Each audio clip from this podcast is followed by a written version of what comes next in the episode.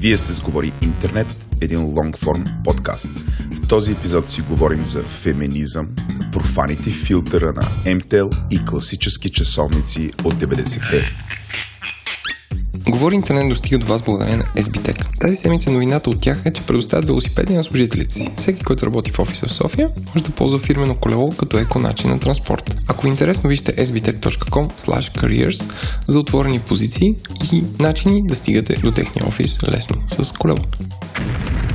Говори интернет се подкрепя от SiteGround. Те са технологична компания, която е специализирана в хостинг услуги на най-използваните open source софтуери, като например WordPress, платформата, която захранва около 30% от големите вебсайтове в света. Те също така са награждаван работодател а, и имат над 500 души в София, Мадрид и доколкото знам на други места по света. Ако искате да видите и да работите при тях, посетете техния сайт jobs.siteground.bg и трябва да знаете, че имат нещо много специфично. Петък при тях е ден на майстора и те не работят след 3 часа. И аз бих искал да работя такова нещо, ако имах истинска работа, не да записвам подкасти. Този подкаст достига до вас благодарение на Digimark. Digimark е симпатична компания за разработка на мобилен софтуер. Изключително горди са от специфичния си процес за реализация на проекти, който почва от консултация и завършва с маркетиране на готовия продукт. Digimark са първите богове на шоуто, което е супер показателно за това, че са яка и напредничава компания, защото рекламират в подкасти. Може да научите повече за тях на digimark.co. Пише с C. Владо, освен, че зимата ни изненада пак, усещаш ли, че някакси София, някакси улиците са тихи, няма много хора и, и дигиталният свят сякаш е по-напорист от всякога и ни пронизва тия дни. Да усетих аз някакво такова в разтърсване в матрицата. В чата на Говори интернет е тихо. Така сутрин, като се, събудих, се буди и чувам такива звуци. Някакъв. като на, като на те, ах, наскоро гледах матрицата, так му на време. Като тези, как се казваха, EMP-тата, където заглушаваха да. те, нека се казва, ножки да ги гонеха там. Да, баш EMP-та е, бяха. Се... С едно EMP. И какво да видя? Всъщност се седих, че днес е денят, в който се открива Webit. И His Holiness Бойко Борисов с председателя на Webit Академията Пламен Русев с робота София с цици откриват нещо. И, както казва приятел на шоуто Борко, гледам го това видео само на тъмпнейл и не смея да цъкна плей и имам чувство, че така печеля повече. Седи гледам видеа, където Бойко Борисов и, и Пламен Русев и робота София седят и, и просто не, не смея да цъкна плей. А... Аз малко съм ти сърдит на тебе. Що? Мисля да ти разкажа сега в ефир, защото това е най-подходящия начин да ти се даде обратна връзка. Ами, ние нали имахме тук в началото малко проблеми с твоя микрофон. И да? докато, докато ти там се намъндваше да успееш да влезеш в чата обратно, така е в тук да започнем да записваме подкаста. Звукозаписното студио. Така, в виртуалното, дигитално звукозаписно студио ми се наложи да... Абе, бях отворил тая галерията на Бойко Борисов, Твоебит и ги гледах тези снимки. Тоест, заради тебе си причиних да ги видя. Ама не си пускал видеа, нали? Не, не, не, не, не, не, не, не, не, не, не, не, не, не. А, има една снимка, на която нали, Бойко... Абе, често кажа, ми стана... По някакъв начин ми стана мъчно за Пламен Русев. Нали, една снимка, където Бойко го е пригърнал, отзад има робота София се вижда и надпис Webit. И нали, Бойко нещо нарежда за пламен, изглежда толкова тъжен. Но не знам, смисъл Бойко имам чувство, че може на всяко събитие да отиде и да извлече някаква, някаква лична полза.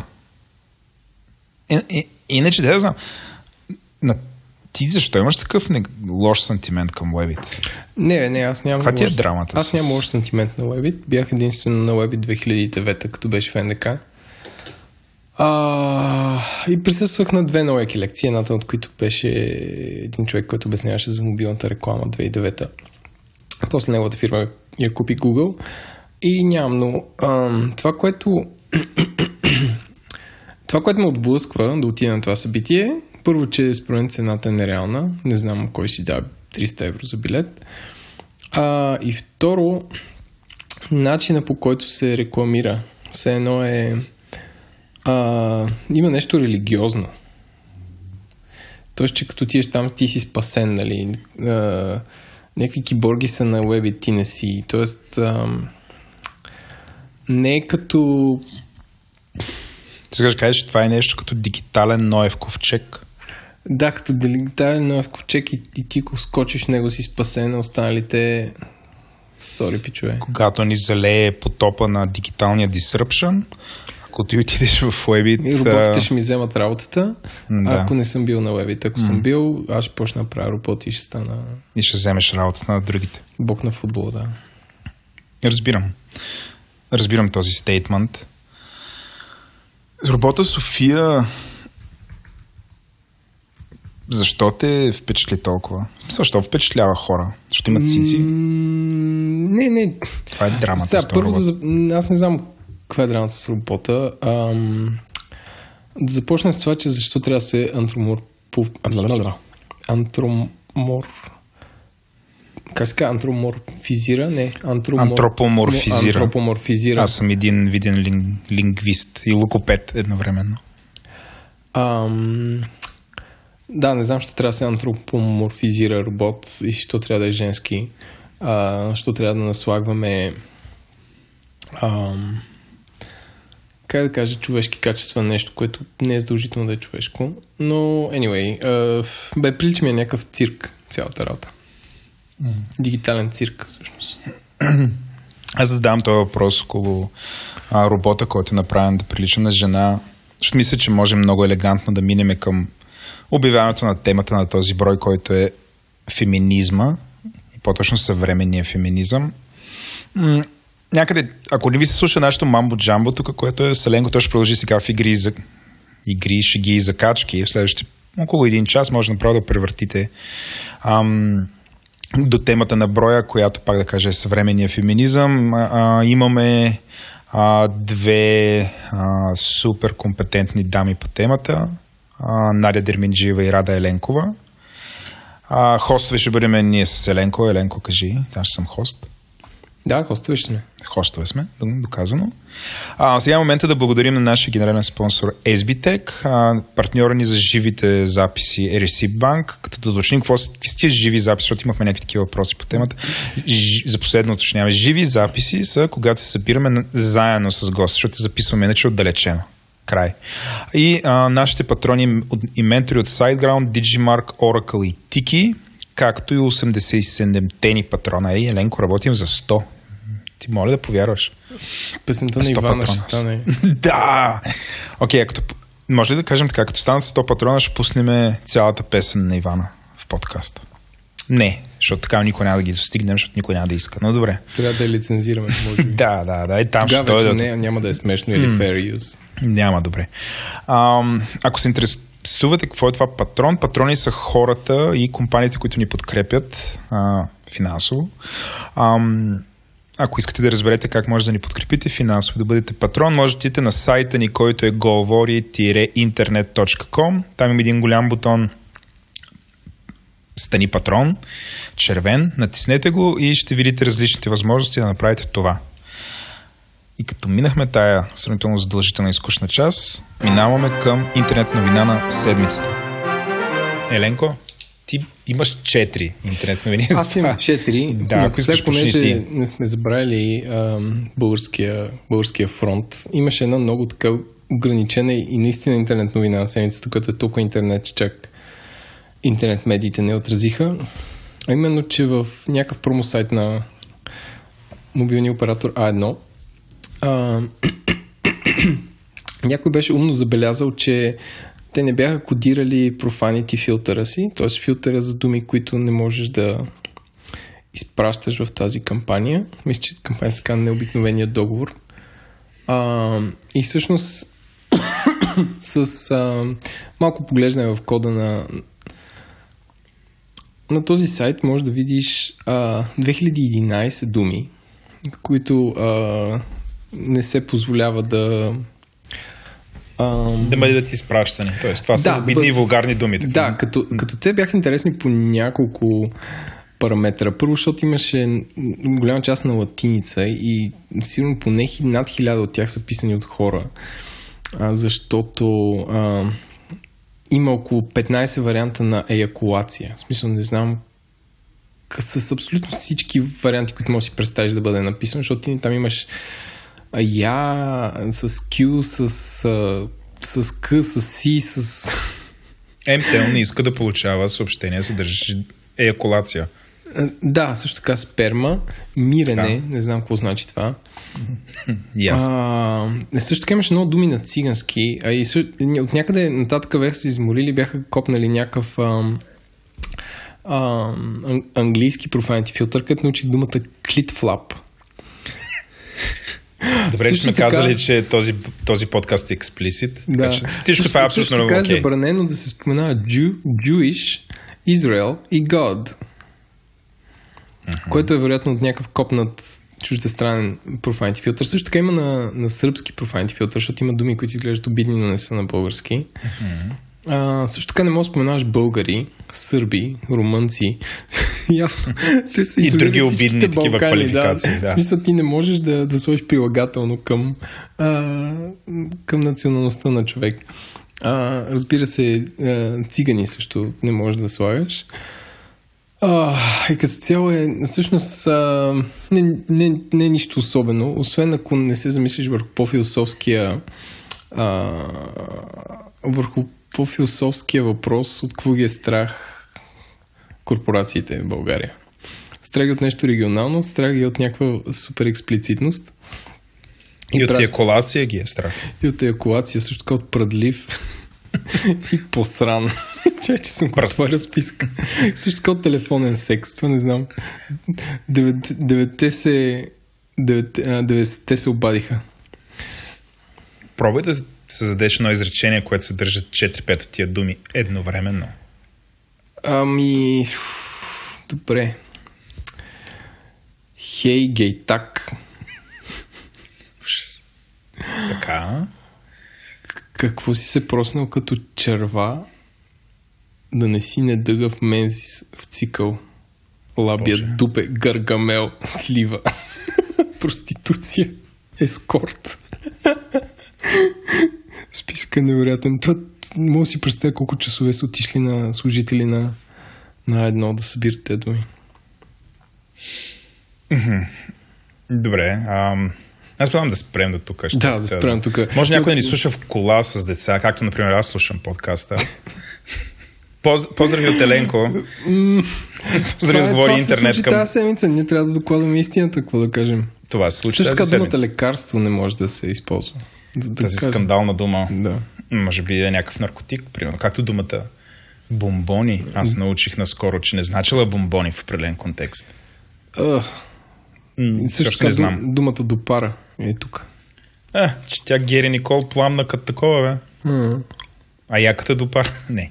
А, добре, след тази сравнително весела новина, а, нещо да се прави или да кажем Инстаграм, Еленко? Да, като си говорим за за контент, така да се каже, а, Instagram тази седмица въведаха дълго видео.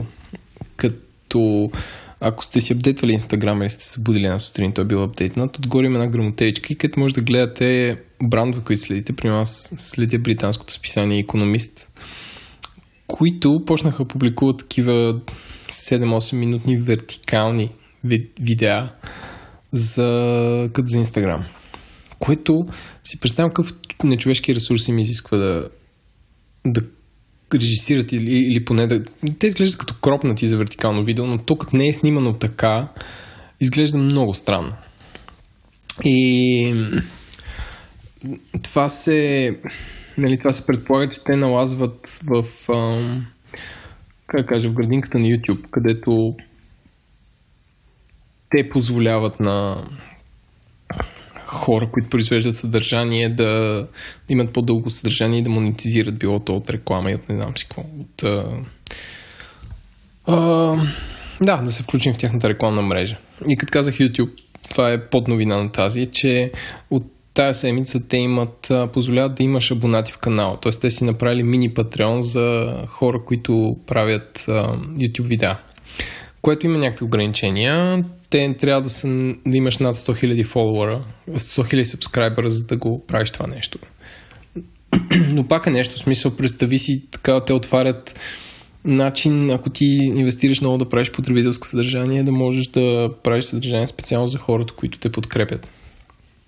Демек YouTube се патро, патреонетизира. Да, това виждам, че ще е валидно само ако имаш около 100 000 абоната. Да. Тоест, по Ама този начин те трябва да имат, те трябва да имат, да, трябва да имат филтри цетка, защото ако Куцо и Сакато почне да прави видеа, ще стане много еджи. М, Да, ще подни или да почне да монетизира. А, Не. Аз наистина това не го разбирам. В смисъл, YouTube в момента, Куцо и Сакато прави видеа и голяма част от тях са еджи. Ам, Да, да, ама... с какво това, Ама че имам чрез- 100 хиляди, 100 чрез- хиляди абоната, а, възпира аз всъщност не знам, ако имам 50 хиляди и правя някакви много качествени нишови видеа, защо да не мога да монетизирам? А, защото... Не, са, решили... Това първо е пилотно и са решили да почнат от някъде. И първо бре е почнат от някакви най-популярните ютубъри. И после да го раз, раздробят, защото според мен е цената на това да плащаш някакви комисионни на хора или, или някакви хора, които имат по-малко фолуари, да почнат да, събира, да събират пари е по-голяма за YouTube, отколкото за Логан Пол и Рия, например. Да, ма тия, имат над 100 хиляди, според мен те са супер сериозно вече в играта и те, да, знам, най-вероятно правят пари. А, както да е, това ме възмущава малко, ето сега, за да нахраня Google, нали, според мен това в коя, въобще всички такива методи, при които ти създаваш възможност само на едни вече успели, т.е.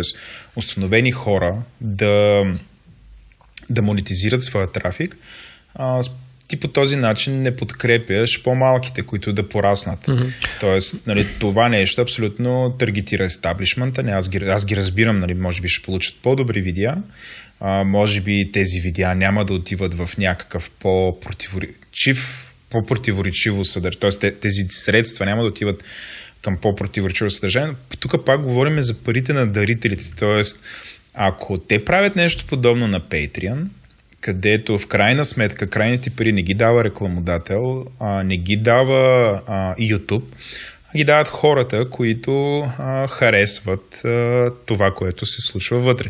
И затова според мен сега не знам, аз да използвам, няма да използвам крайно, но според мен не е, не е правилно, не е справедливо ам, ти да създадеш такъв прак. Може би 100 хиляди не са особено голям проблем, ако стримваш или публикуваш видеа на английски язик. Но ако го правиш на български язик, не знам, може би това, това биха се възползвали 30 на човека, а, което е супер кофти, според мен.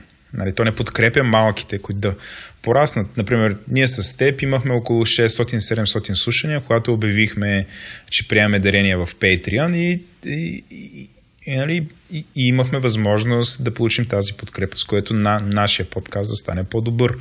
Нали, тук я има, а, нали, тук хората, които са в YouTube, ако го нямаше Patreon, нали, трябваше да станат големи и чак тогава да могат да получават подкрепа. И това, това ми се струва, струва ми се глупово и несправедливо това.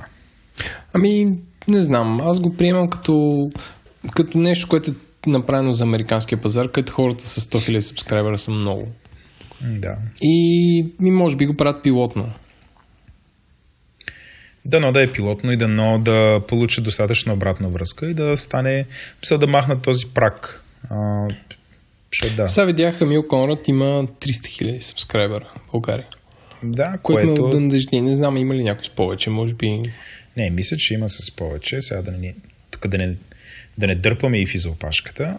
Има с повече, със сигурност. И въпреки това 300 хиляди, ето, в смисъл, виж, дори Емил Конрад има само 300 хиляди. Всъщност. Е, сега, от, от 7 милиона население, които говори езика, на който говори Емил Точно така. където, да речеме, от тях 4 милиона имат достъп до интернет, от, от които а, 2 милиона са под 30 Точно така. и еди колко си ползват YouTube и са цъкнали subscribe, мисля, че е fair.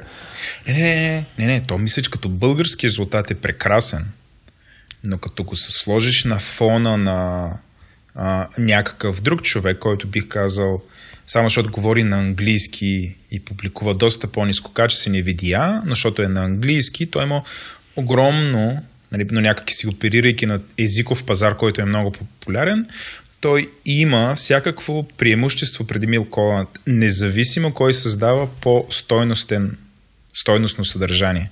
Самия факт, че Мил Конрад го създава на български язик, той бива а, наказан от YouTube и на него са му ограничени възможностите той да препечелва някой лев от тази платформа. Само защото го говори на български язик, което според мен е а, изключително нечестно.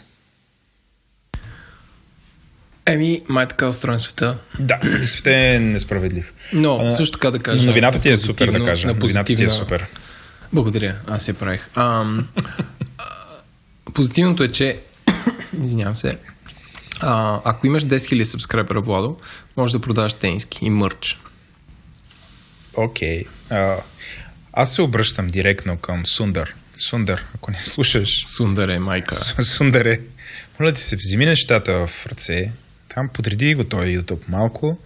Това не е окей. Okay. Край на моят призив към Сундар. М- като говорихме за... Като говорихме за Сундар, а, нашия друг герой, който притежава Amazon да е направил нещо, Еленко? Направя, Чичо Джеф. Ох, трябва да спрем с тези сегуей. Но да, другата ми новина е, че Amazon прави а, Alexa за хотели, което е много яка идея според мен и ме наведе да си мисля, че всякакви такива AI устройства, като ги поставиш в определен контекст, имат програмиране да работят в определена област, от типа на Алекса продава билети, Алекса ти пуска климатика или ти намаля климатика в хотела, Алекса ти дава напътствия за музея, къде да посетиш. А, тези устройства ще са много по-ефективни и по-ефтини и могат да заменят хора, които биха били нещастни да изпълняват такава работа. Защото ти си представи, влизаш в хотела, кажеш Алекса отколко. Защото всеки път, като вляза в хотела, аз долу като се чекирам, забравям да питам се следните неща. Всеки път, като вляза в стаята, се чудя. Каква е паролата за интернет, отколко е закуската, а, кога трябва да се чекаутна, примерно какъв як ресторант има наблизо, а, май е това. Или, примерно, ако е в контекст на някаква конференция, където си на хотел, да ти каже отколко е първата сесия, отколко е почивката.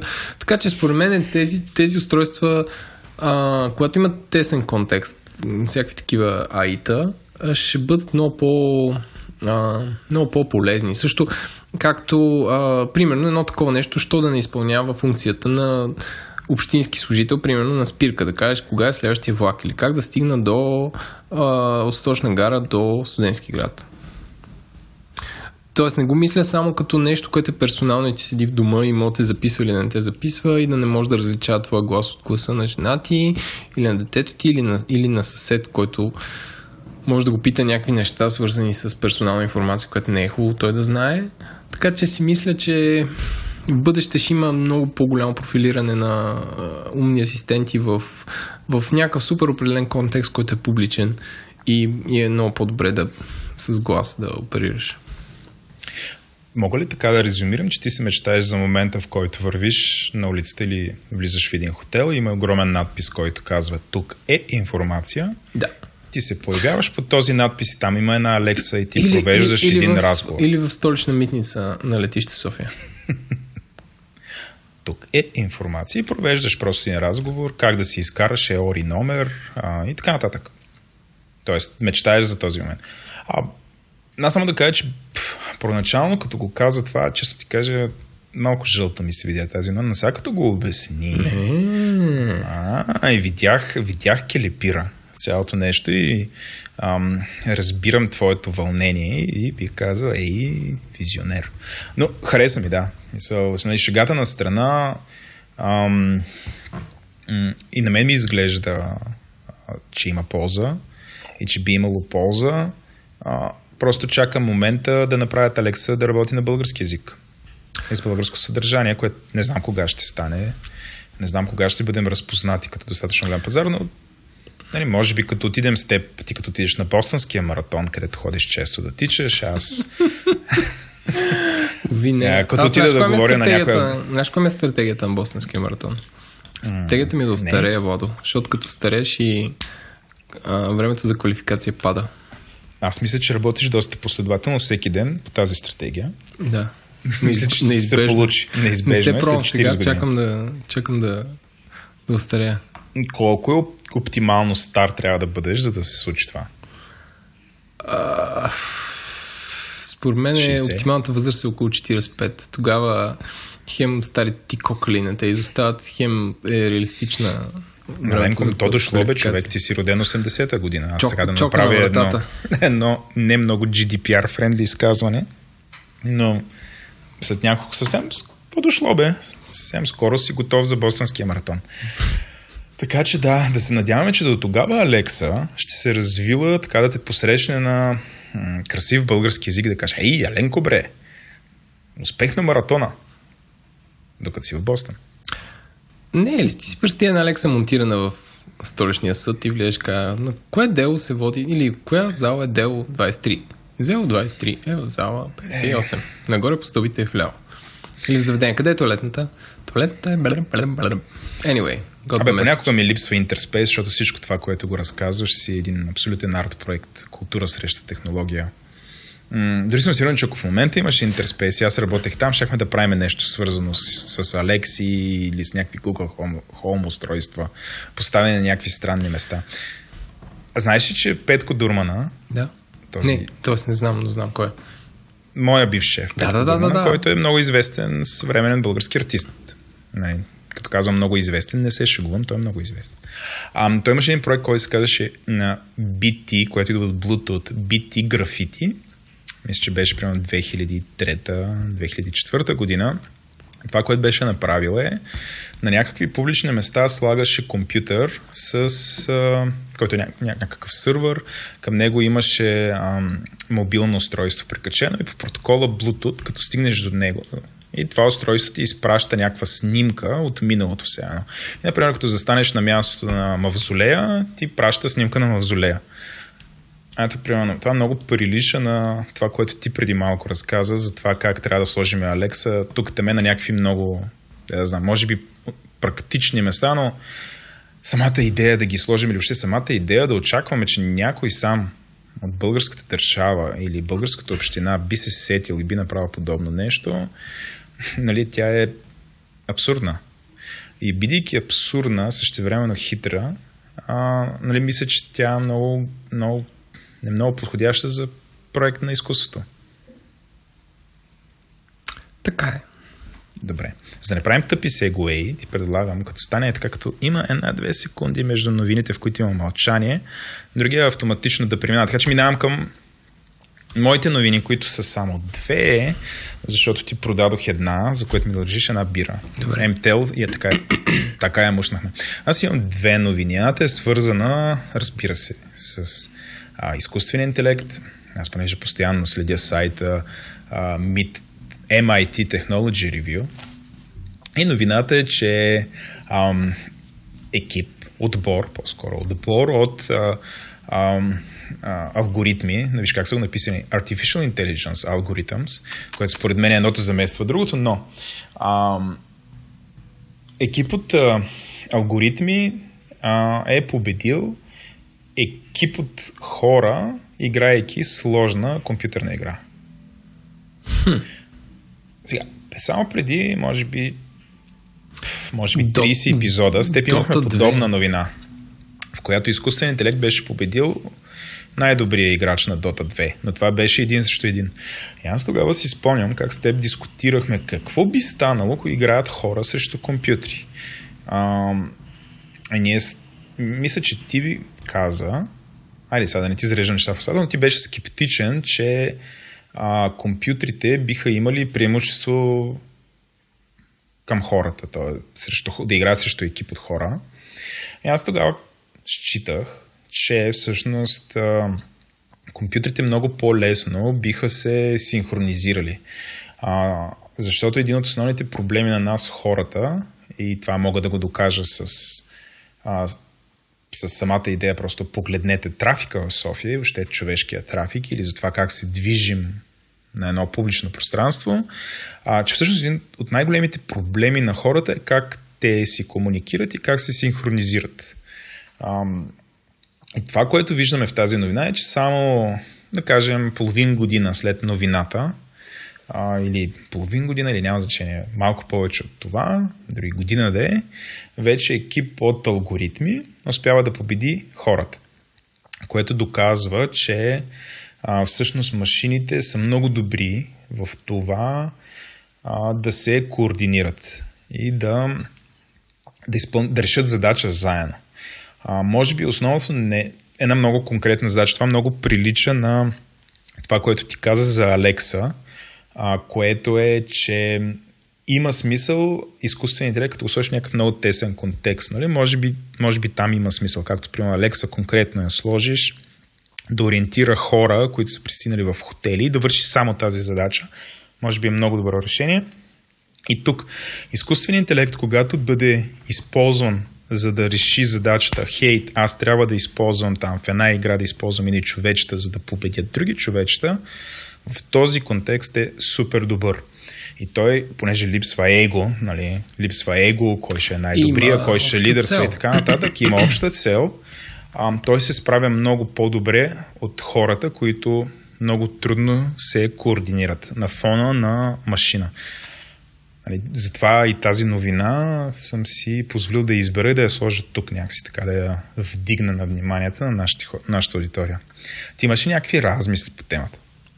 Ами, хм, интересно е. Ам... Хм. Прав си. Не, напълно съм съгласен. Аз знам, че тази игра е сложна. А... Но все пак е, има много ясни правила. Тоест, контекста е дори сложна, това няма проблем. Видимо. Са ясни правила. Те всички игри имат ясни правила. В смисъл, футбол има ясни правила. Да. А... Има ли игра с неясни правила? В смисъл, неясни правила ще е някаква игра, където имаш някакви глич комбота или, или някакъв начин да я бъгнеш, което ако имаш наистина добре обучаваш се там интелект, той ще ги хваща тези работи. Аз мисля, че българската политика е игра с неясни правила. А, да, защото има корупция. и... Точно така. А, аз мисля, за това все още Нали, считам, не, че да кажа... компютрите не са готови за живия живот. тук само мога да кажем, че веднага ще, ще изляза българската версия на тази новина, че някой е взел пари от производителя на алгоритъма да пусне матча. Представяш си новина, новина с портал 2022 година. Отбора на Дота на Сърбия бе обвинен в продадени матча. Също... Легна, легна на екипа на Intel, примерно. Нещо легна на стройните ботове на Intel. да. така че тук мога да вкараш неясни правила, ако един получава кинти или видеокарти и биткоин, за да, за да прави Friendly Fire. Ако изобщо в тази игра има такова нещо. Ам, минавам следващата новина, за да се движим така по план. А, новината е, че а, то може би това не е толкова новината, ами един такъв, да го наречем, анализ на тема защо Samsung произвежда собствени видеокарти. И Чела ли си е тази новина? Не, не съм. Аз не знаех, че произвеждат собствени. Ма то май не е ли всеки производител на телефона си прави такъв сериозен си прави нещо собствено? Явно не. Защото те са станали доста сериозни по темата. И а, все още, в, нали, като прочетох новината, тя така завършва, че всичко хубаво, но нали, скоро няма да дойде. Тоест не мога да очакваме следващите устройства на Samsung да се появят тези а, тези тяхно производство видеокарти. И четейки новината, разбирам, значи първото нещо, което е, че а, видимо Samsung супер много са впечатлили от успехите на Apple в, а, в тази сфера. А, и те а, някакси разпознали, че всъщност, всъщност, ако искаш да продаваш виртуална реалност, или въобще не, не самата виртуална реалност, ами един вид да, да бъдеш съвместим а, с приложения, които биха се възползвали, ти трябва супер добра видеокарта. И в тази новина има една един чарт, не знам как да го преведа на български. Бе, графика има, която показва производителността на iPhone X наклонено 8 с i11 процесор и Galaxy S9, нали, които са с Adreno 630.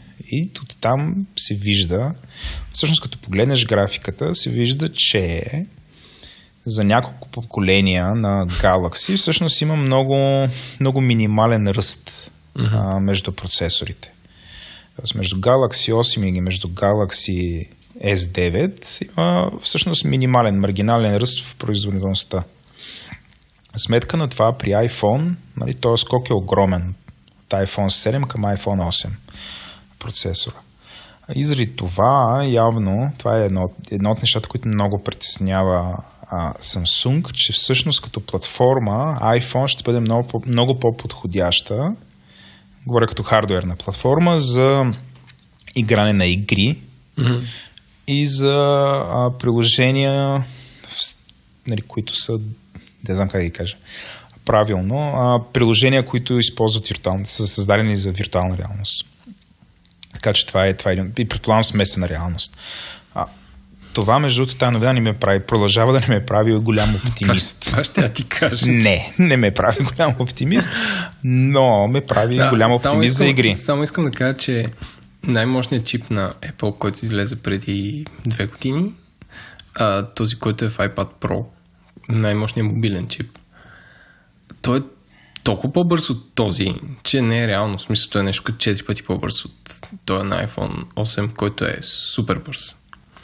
И това като излезе, всички се почесваха и казаха, те това го правят само за да дразнят другите, защото реално няма нещо, което да може да го ползва това по смислен начин. Но явно са се сетили, защото всичко отива на някакви реал-тайм сметки на някакви неща. Сега като гледахте мимоджита с извинение. Наистина да си представиш, че нещо може да си сканира лицето, да го осмисли и да го прави в 60 кадра анимация в секунда с някакъв милисекунден лак е впечатляващо. Да. Другото, което мога да надградим, значи в новината то е разказано доста добре, е, че всъщност когато искаш да имаш машин learning или въобще обучени машини върху самото устройство, а, те използват видеокартата. А, нали, сега, тук без да съм мега специалист точно в това, но а, ние разполагаме с а, видеокарти, които са специално направени да стартираш върху тях а, невронни мрежи. И всъщност видеокартите се справят с определен тип операции, се справят в пъти по-добре, отколкото конвенционални процесори. Една от причините Samsung да развива нали, видеокарти, да има собствени и да залага на това нещо е, защото се очаква, че всъщност все повече самообучаващи се машини ще се случват върху самото устройство. И заради това им е необходим хардуер, който да прави всички тези сметки. Нали, това, което аз знам е, че видеокарти са много по-добри, например при сметки с плаваща запетая. Нали. Така че това е нещо, което ще си струва да се гледа. Ам, целият този разговор стига до нас, защото някой е забелязал, че ам, че Samsung е се обявили доста позиции отворени за хора, които да инженери, които да произвеждат видеокарти.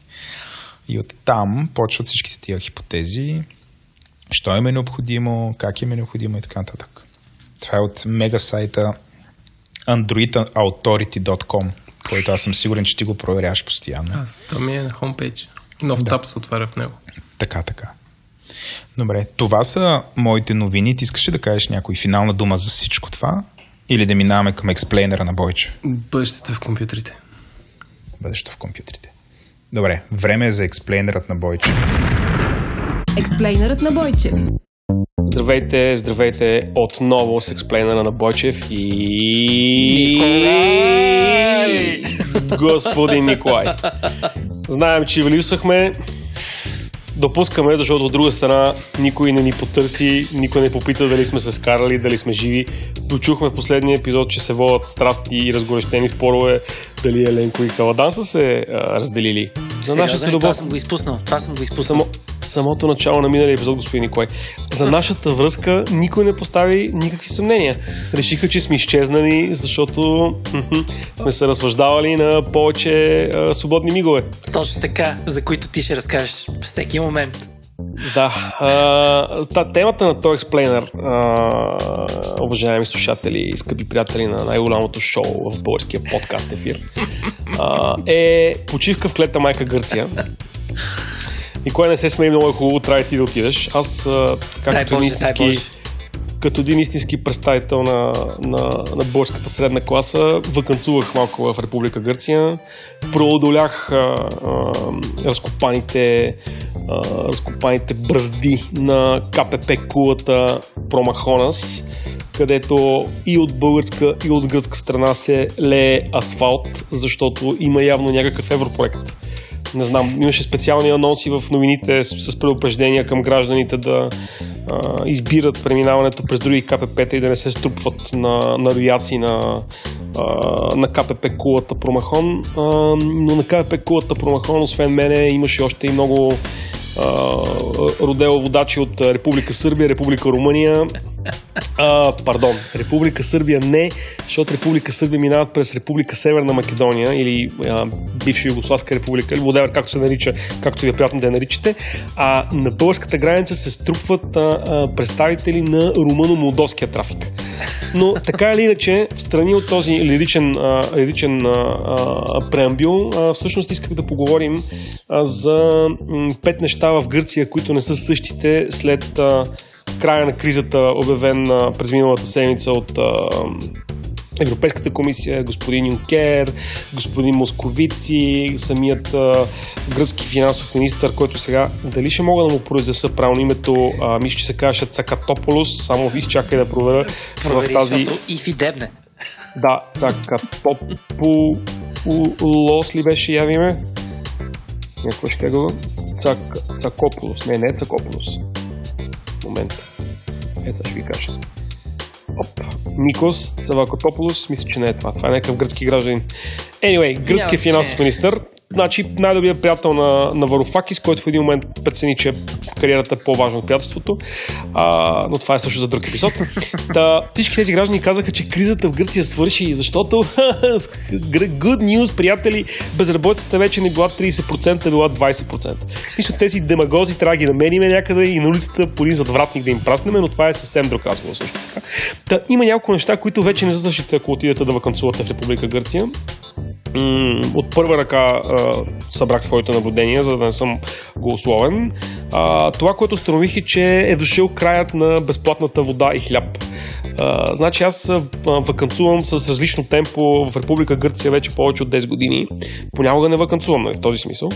А, и това винаги има някакси много разкошна отличителна черта на посещението на традиционна гръцка таверна. Ти си да ти дадат комат хляб, бутилчица вода, всичко това да е от заведението и хората са усмихнати щастливи и доволни да ти кажат заповядайте отново.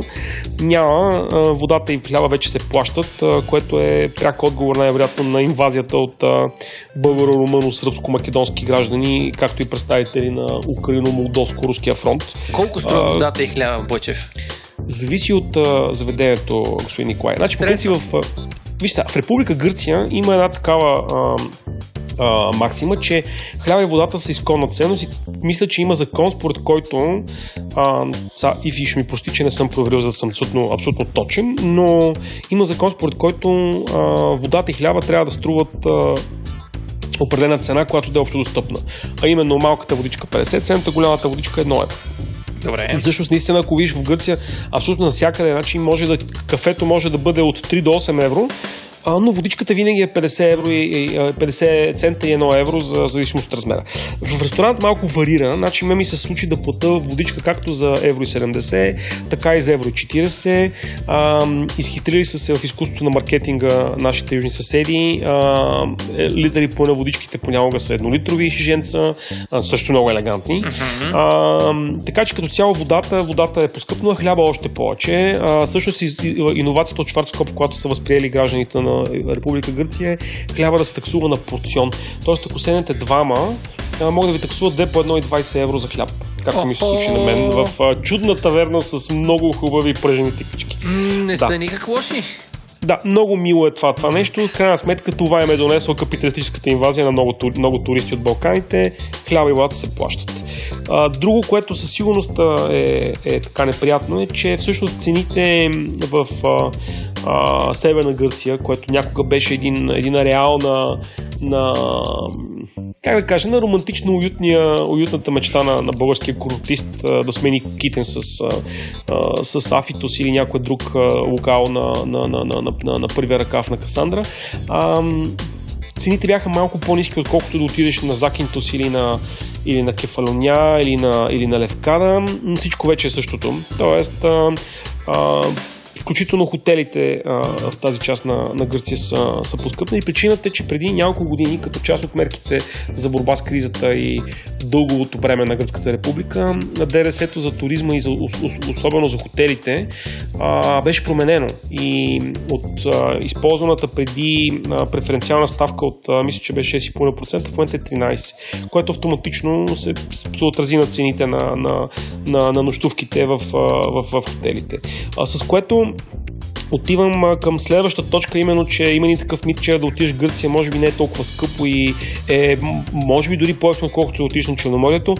А, много е вълнуваща този, тази теза, защото а, безспорен факт е, че би могъл да намериш а, някаква стая за 20 евро, а, но качеството на тази стая ще те потисне, защото а, гръцките хотели а, по това си приличат с френските, т.е. те, когато са категоризирани през 74-та, а, често не се обновяват uh-huh. а, тези категоризации и а, като следствие а, за едни и същи, едни същи пари а, може да спиш в абсолютно, абсолютно смотано хлясал хотел или, или а, къща за гости на, на някоя леля Хрисопула. А, просто защото наистина това е м- имаш ли категоризация, тя ти е, тя ти е социално право все едно. А, в този смисъл истината е, че в сравнение с Черноморието, според мен цените са, цените са доста по-високи. Всъщност, включително за, а, за, за, за напитки, за храна, връщам се обратно на повишеното ДДС, а, плюс една друга мярка вече введена от, от, острите аудитори на, Европейската централна банка и другите институции а, от така наречената тройка. Значи в Република Гърция в момента си, издава касова бележка, ако отидеш туалетна, смисъл, ако туалетът е тебе, разбира се. А, в смисъл, фискалната дисциплина е супер впечатляваща. Малко изненадващо за нас като българи, които ние като едни истински брати и сестри на Андрешко, нали, смятаме, че държавата е нали, нещо, което трябва да бъде лъгано. Тия, тия хора си респектират обстоятелствата, т.е. допускам, че наказанията, които им се случват, ако, ако ни издават казови бележки, са истински. И по тази причина всъщност няма много схеми а, да, да, да скриеш нещата и цените като цяло са за повишени а, чувствително. Сега, причините са естествено, че освен инвазията от, от Централни Балкани, а, Гърция в момента е локация за, за целият а, така, европейски туризъм поради абсолютно несигурната обстановка в, Гърция, а, в Турция. А, на практика невъзможността да се ходи на инклюзив в Египет, освен ако искаш да бъдеш разстрелян с откос на Калашников. И а, принципната недостъпност на... Тоест, принципно по, по, по, мал, малкия капацитет на адриатическите плажове в Италия и Хрватска, особено в Хрватска. И Гърция се оказва някакъв универсален, универсален а, а, универсална Остров дестинация за абсолютно за всякакви туристи от всички краища на света. Значи очакванията на, на националния борт на Гърция, на туристически борт тази година а, туристите да достигнат 28 милиона, което е супер впечатляващо. Това ще е нов рекорд. А, друго, което е изчезнало с, с кризата са безплатните шезлонги. А, значи, аз си спомням как преди 10 години беше абсолютно нормално да отидеш на някой гръцки плаж с езика на тялото и а, жестове, да се разбереме, че да, няма проблем, ще си поръчаме а, води, фрапе, кафе, рецина, whatever и това ще, бъде, ще доведе до безплатен а, чадър. Чадърчето като цяло е все по-често платено, 3 до 5 евракис, шезлонгчетата и те са, те са толкова. Като цяло, е, като цяло това е доведено, нова, нова иновация на капитализма, Uh, с което гърците също се изравняват в предлагането с италианската ривиера и българската черноморие, където, както знаем, комплект, че... Безплатно няма. Комплект, че, комплект, че звонк, да, мисля, това е любима тема на телевизиите, лято време да направят репортаж, че колко ставим отрудения клет курортист. Та и тук стават, и в Република Гърция. А, и другото, което беше някакси много романтично някога е да отидеш в, в, в, в Гърция, в, да кажем, нали, Ситония, някой готин къмпинг и там няма българи. Няма такива места. Значи ние сме навсякъде, включително, ако се върна обратно на езика на тялото, сервитьорите масово вече или, са, или говорят български, защото междувременно са здобили с българска булка, или когато е не е била белева картофи в кухнята и пламнала страшна любов в октомври месец, не представи си останалите детайли, или а, а, истински българи просто си работят на, на смени. Тоест а, няма никакъв проблем. А, същото се отнася и за сърбо-македонци. А, руски е абсолютно повсеместен. Това според мен са, са хора, които преди, вероятно са, са правили такива а, турове до а, а, до Турция в All Inclusive комплексите. Сега са се върнали обратно от Ката Майка Гърция и, и, се, а, и се раздават. А, така че м- това е така един кратък обзор на някакви неща, които са се променили рязко а, спрямо преди, а, даже спрямо миналата година, тъй като а, миналата година за кратко пак вакансувах и ми се струваше, че някои от тия неща бяха по-различни, цените не бяха толкова елевирани, колкото сега.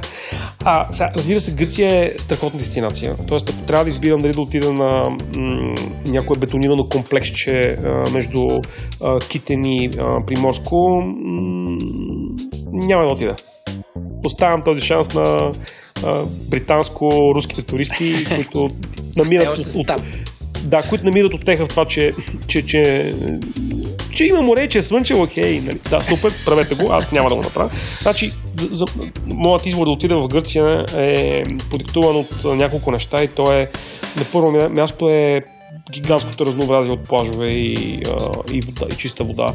А, в Гърция може да, избереш както камени, ситно камени, едрокамени, голямокаменни, така и а, белопесъчни, жълтопесъчни, червенопесъчни, чернопесъчни плажове. Сега, е, естествено, те не са концентрирани в една дестинация, т.е. не е всичко това може да се види на Хокирики, обаче примерно по островите е абсолютно е възможно да отидеш на един остров като Кефалония.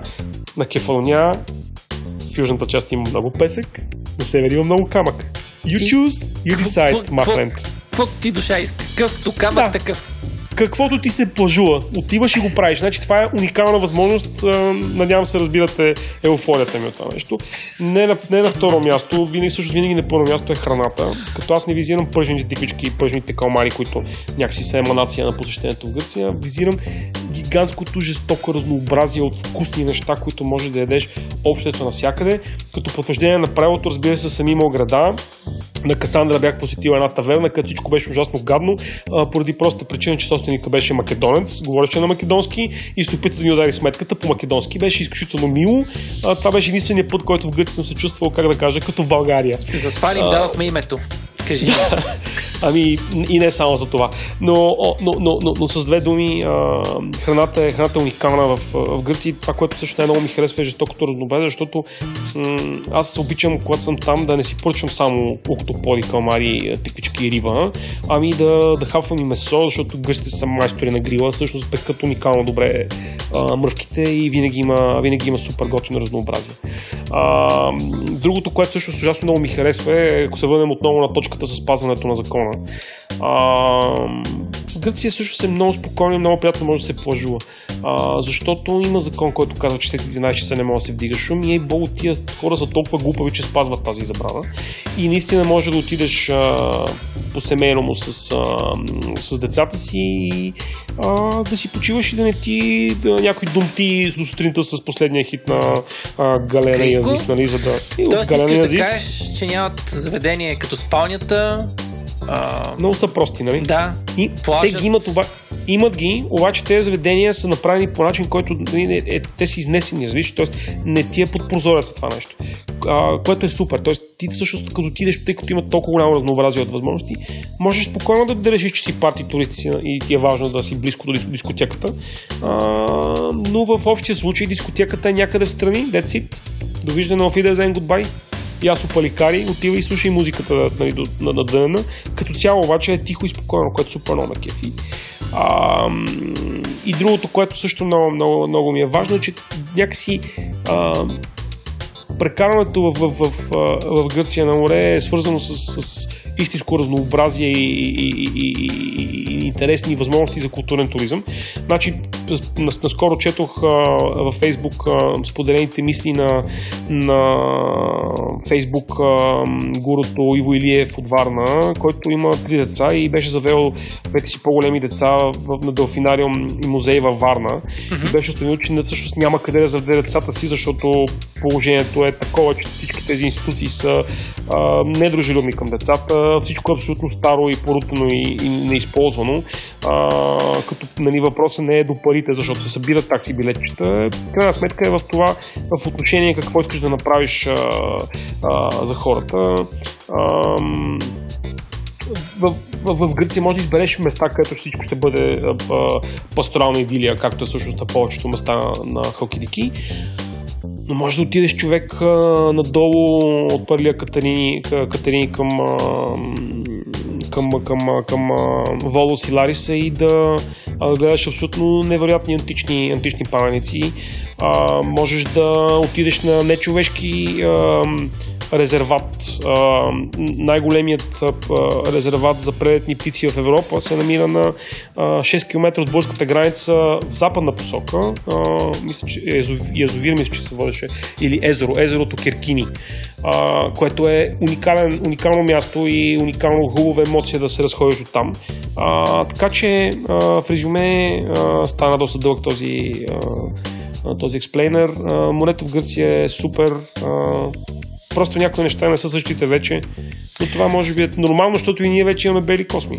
Тоест, орнитолозите трябва да са много щастливи това, че Те Гърция е толкова близо. Да, Да, абсолютно. Супер. А ако искаш да ходиш на парти, може да отидеш някой парти остров, където ще се разгембиш от парти. да разбира се. А, Миконос е легендарен. Миконос. Дори Закиндос.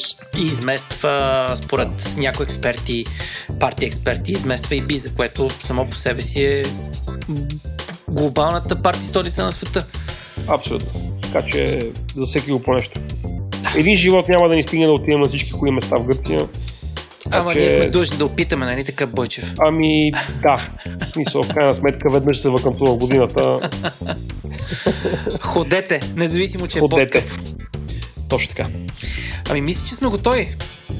Еми, Нашата благодаря за работа тук е вниманието. свършена, да.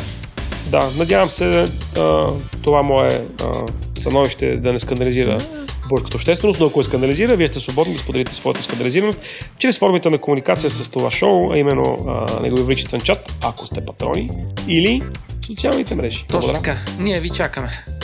Е, Това от нас, чао. нали така? Чао Да. и до нови срещи. Какво си купих и окей? Ленко, по традиция ти си първи. Минаха две седмици, в които не съм хвалял какви чорапи съм си купил. Е, не бе. И реших да, Защо така бе, човек? И реших да поправя тази несправедливост. Дами и господа, искам да обърна вашето внимание на немската фирма СЕП, които правят чорапи в Германия, което не знам колко трябва да си да го правиш. Ти ми подари такива чорапи, супер са.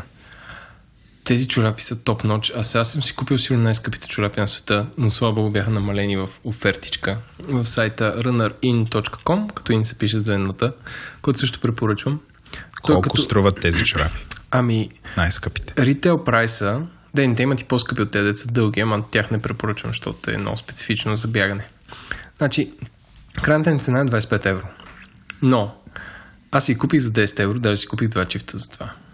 И са супер. Значи, те са с мерино вълна, имат някаква синтетика, т.е. защото мерино чорапите те са, не са еластични и като се измокрят миришат на, на мокро куче. А, а тези не миришат така. Супер много топлят, супер са удобни и са много приятно ти стягат кръка. А, принципно лятото с такива чорапи не е окей, но се участвах този уикенд в обиколката на Витоша и направо бяха за, като за това правени. Беше Успя ли да финишираш? Успях. На кое място? А, последни данни 23-то в дуатлон мъже. От колко, колко са след теб? 100 стартирали. Тоест си в горните 25%. Да, като но не са, в смисъл брои те да са отказали, нали така? Да, бе, да. Тоест ти си ги победил и тях, очевидно. Ти си моята гордост. Беше емоционално, да, доста. Трябваше да. ме виж как ходя неделя вечер. Гледа ли си един филм Интерстелър? Така, гледал съм го, Виждал да. ли си робота как се придвижваше? А, той беше едно купче. Едно купче и и се ни прави ръчки. Така. Е, така се придвижвах и, Софи, и Софийските улици. Да. Хора с писъци изпадаха. Като се опита да сляза от такси. Трябваше краката си ги с ръка и така да ги дигам и да ги слагам на земята. Аз също така знам, че дългогодишният приятел на шоуто Иван Гинев е участвал, но слава богу той не слуша този подкаст. Но също така знам, че той е завършил на доста челно място с велосипед. Примерно Тоест- в топ под 200 или нещо от сорта и това било, доколкото си разбираме, с, супер добър резултат. Аз залагам за 160-то място. Сега, Ти понеже за колко залагаш? Целият свят, който ни слуша в момента, Той знам, знам, че се вълнува от знам, това. се Да, вълнува, но сега ще отворя сайта. да с- много е важно да уточним това сега. Така, Live Results. Той участва в колездене. 100%. Тарадарадарадам, там, там, там, тарадарадарадам, там, Не, ама ти само не каза, ти не заложи на кое място е. А, аз, значи, знам, че са стартирали около 2000 души. Около 600 са се отказали. Аз залагам, че между 300 и 400. Добре. Така, сайклисто, как се казва? Гинев. Иван. Мъже. 1220. Така. Иван. Има доста хора, които се казват така. А, Проклятието на популярните имена. така, Гинев няма никой на латиница. Темет. А, Иван Гинев, 185. Значи аз съм по-близо. Да, ти си по-близо печелиш. Той го е взел за 7 часа и 39 минути. Това добре ли е? Това е добре, да. За дизайнер е супер. А, да, да, добре. Не, супер е. 7.39. Моя мил завърши с колело за а, 8.55. Като плана ми беше под 9 часа и завърших с 8.55, казах аз съм бог на футбола. А, не, че, не, че е добро време, просто супер много внимавах, защото днешната младеж, Владо, Се блъска като животни. не, не, значи, нали знаеш какво представлява колело? И има едно нещо, държиш и завиваш наляво надясно, и има спирачки. Така, да. И като има надолнище, Еленко с две пръщите на спирачките предна и задна, като имах супер добро колело, маунтин байк, с очевидно с дискови спирачки, но бяха май хидравлични, само като чокнеш и спираха. И с две пръчета седях на спирачките и нали, просто бях опънал супер много и внимавах да не се изхакам. Децата, които ме задминаха по надолнището, те бях, просто бяха хванали здраво кормилото и въобще не, не натискаха, в смисъл въобще нямаха пръст на спирачките. И просто Тоест, карат бяха безразсъдно. Да, да, да. Аз, аз на супер много се пазих и надолу бях някакъв като баба. Така. Е, Да, Еленко, на твоята възраст, ако падне човек. край. Край, да, в гипсова корита. А, аз съм сигурен, че всичко това се случи толкова добре, защото ти беше с чорапи Мерино, нали Да, така? 100%. Да. А, добре. Извън чорапите нещо друго. Извън чорапите, секунда да бе, какви бяха записките. Извън чорапите, разбира се, а, то се връзва с това нещо, а, мехлем, морава или балсам за наранявания и за малки рани, насинки и такива неща. Супер яко мирише на жълт кантарион, супер гъст, струва 12 лева, но това е нещо, го ползвам от няколко месеца, всеки път нещо като ми е наранено, се чувствам много по-добре и горещо препоръчвам. Супер симпатични хора го правят, едни дами. а, които наистина ползват много приятни продукти, имат много философия за продуктите, а, които правят. Сега ще си купя и другите, които има за... А, имаше за... Абе, най-различни мехлеми правят. Аз ще си купя целият сет, който е за... Имаше за м- насиняване, някакъв по-специфичен. Имаше някакъв за устния и така нататък, но горещо ги препоръчвам. Мисля, че ги има в Зоя.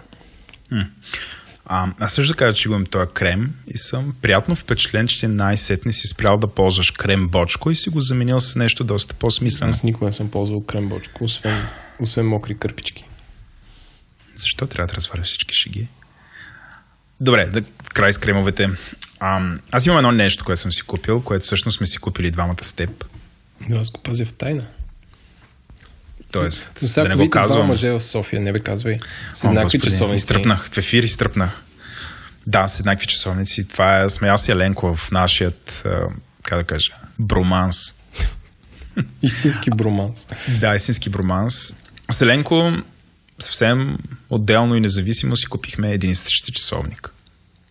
Като а, ти го купи нов, аз го купих от човек, който каза, че му носи лош късмет. А, Сега разкажи за... не, няма. Добре. Няма да разкажа историите. Но накратко не, аз, аз по принцип не съм фаталист и суеверен.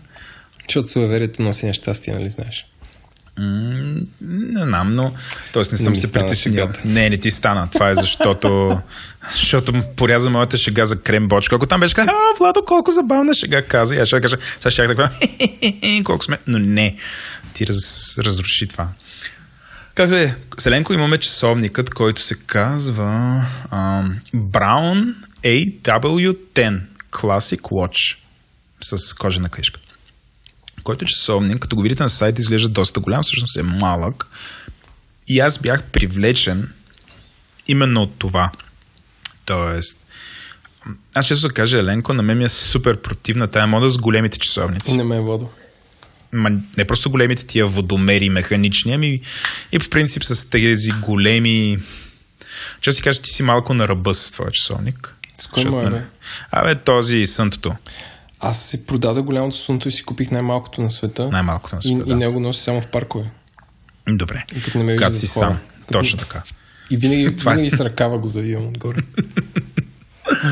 Тази ти се получи. И се скривам, Ам, скривам се за дърво, за да видя колко е часа. Аз бях супер вдъхновен от една снимка на Ким Чен Ун с едно малко часовниче, защото той нали, е голям мъж. Да, едно мовадо беше много як. Да, но едно малко часовниче, което прилича се едно е изрязал нещо от хартия и си го залепил на ръката, толкова е малко и тънко. И този часовник супер много ми напомни на това. А, иначе майтапа на страна, часовника е супер, много е лек. А, дизайнът е 1979 година от двамата дизайнери Дитрих Люпс и Дитер Рамс. Това е Ленко онзи легендарният Дитер Рамс ли е? Даже спорих с някой. Той е бащ, дали- бащата в сянка на Джони Айв. Той е тайния баща на, на Джони Айв. Но, Доведения баща. да, да, да, да.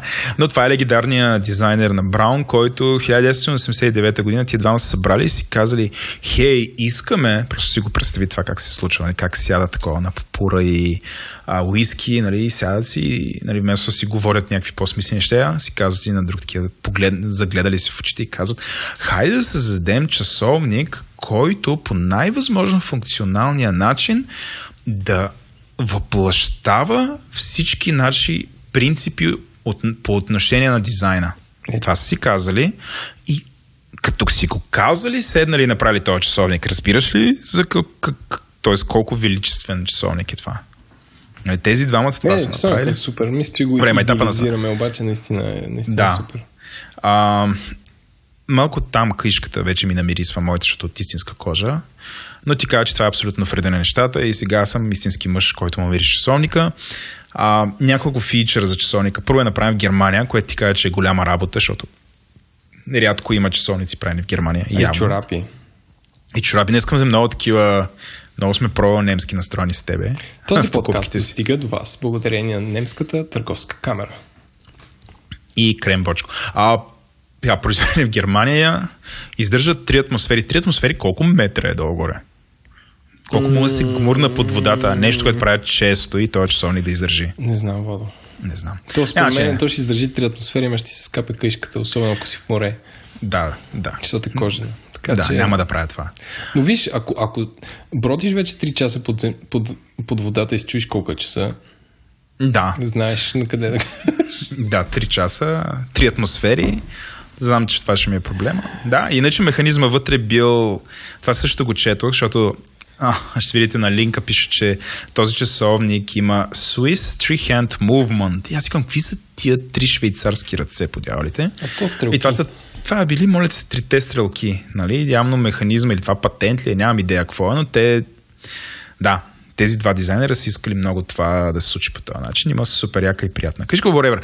Ам, та, официално с теб мисля, че е време да обявим, че край. Свърши това с водомерите. Това... Нали, ние може би сме лагали тук. Не се налага така Не? мода. Хората Не се налага така? купят да... Да, добре, тогава не, няма, нищо няма да обявя. Не, аз Благодаря искам да кажа, че наистина е супер приятно да носиш е, малък часовник. Добре. Предлагам с това да приключим първата част и а, една кратка почивка обявяваме, в която ще има реклами. След това, а, след това преминаваме към основната тема, която е съвременния феминизъм. Yes. До след малко.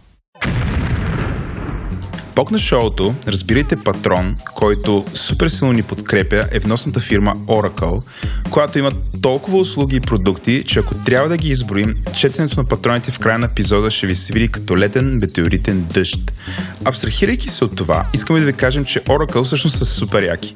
Нормални хора, които с радост биха си говорили с вас относно вашите технологични, а и не само, проблеми, със сигурност ще се пробват да ви намерят решения. Мисля, че това е най-важното. Този подкаст достига до вас благодарение на Тики. Тики има мисия да направи пътуването с градския транспорт лесно и удобно преживяване. Билети за метро, тролей, автобуси, каруци, звездолети могат да бъдат купени само с едно приложение. Това си е направо one-stop shop за градска мобилност. Пътуването с Тики е супер забавно. Представете си как заставате до турникетките на метрото и докато другите търкат карти и билечета, за да влязат, вие като някакъв джедай с телефон отваряте вратичката за влизане и влизате. За да усилите ефекта, изчакайте наоколо да има максимално много хора, отворете магически вратичката и минете. Гаджето ви е в кърпа вързано. За повече информация вижте tiki.me, пише се T-I-C-K-E-Y.me и там газ към Apple App Store или Google Play.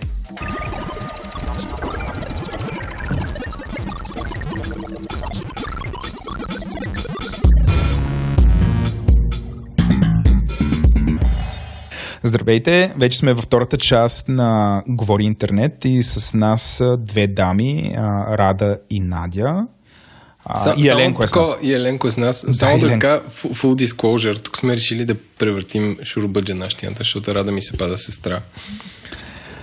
Но темата е съвсем различна. Темата е съвсем различна. Е, Рада, само ти кажа, че Еленко пусна мега шегата в нашия общ чат, че всъщност си му бившата жена, която е отказала да смени фамилията и много хора повярваха. Само това О, ще кажа. е! После, после го оставям Еленко на твоята милост да се саморазправиш с него. А, но да се върнем обратно. А, Еленко, прекъсна. Не, аз не мисля, че много хора повярваха, но шегата си я биваше. Шегата, невероятна шега, е, да. Трябва да го видя, скриншот, нещо. А, има, има. После, Пази, после, да, архивите ком- говорят. компроматите са тук. А ако се върнем обаче обратно на епизода, а, ние сме се събрали да говорим за съвременния феминизъм. Не знам дали всъщност съвременен феминизъм, съвременно, ще тая дума трябваше да има, но феминизма. Накратко е феминизма. А, Надя, се, понеже Надя и Рада, а, нас с Еленко ни знам, никак не ни върви, никак не сме добри в това да представяме гости си, затова ви молим да се представите сами, да почнем с Надя. Здравейте! А, освен, че се казвам Надя или по-скоро Надежда, с- така да се каже, съм и управляващия и всички отдели в Български фонд за жените. А, от, две, от 2015 година поех този фонд, с което много се гордея. А- Тоест, официализирах си феминизма. Че, че, какво е А това? какво Какъв е е този фонд Да, понеже знам Еленко, Е, казваме, да. че мога да го... Да. Сега ще ви кажа само, искам да кажа, че се занимавам а, с а, феминизъм и също темата с феминизма от 2009 година, където а, и шурбаджанащината, нали, пък учихме с Рада заедно. така че ми... тук е нали, тук се заформи дружинката.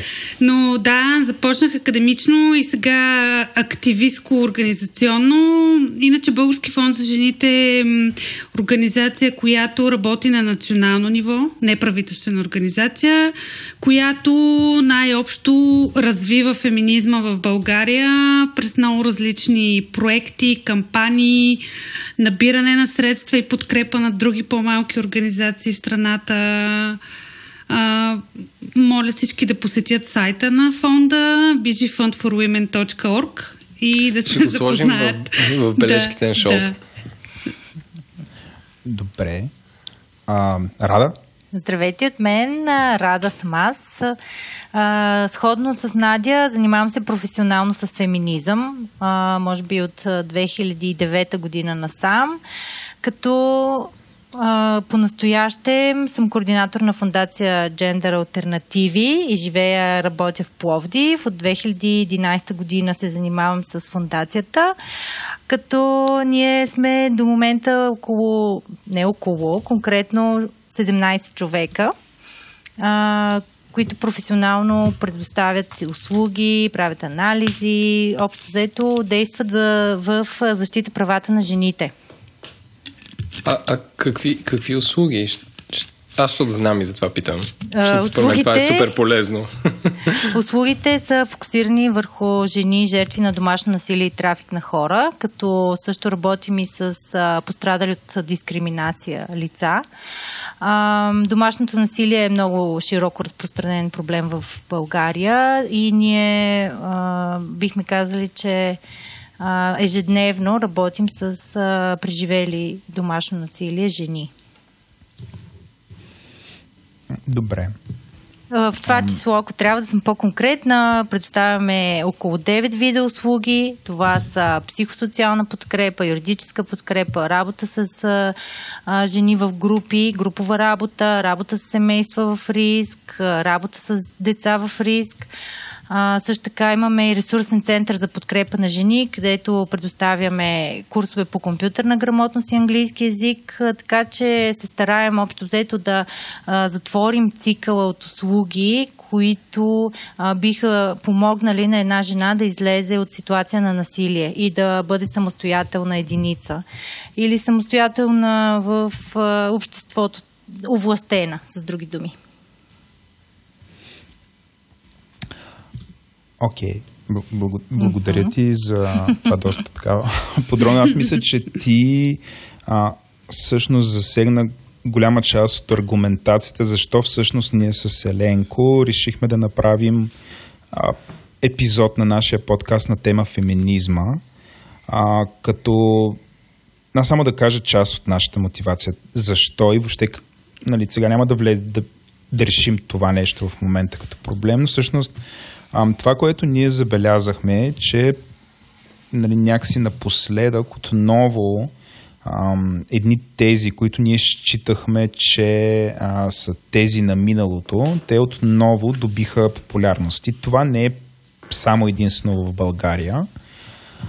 И изведнъж ам, нещо, което ние, нали, пак да кажа, считахме, че а, някакси се подразбира, че мъжете и жените са равни във всичко, че, нали, че някак си имахме ние като общество, нали, говоря, говоря за западното общество, а, нали, това беше решено и беше сигурно и ми, всички вярвахме, че нали, повечето хора са убедени в това. И изведнъж се оказа, че всъщност тезите на миналото отново са съвсем актуални, че отново говорим за това, че жената, основната й роля е а, че трябва да ражда и да се грижи а, за потомството. А, заговорихме за...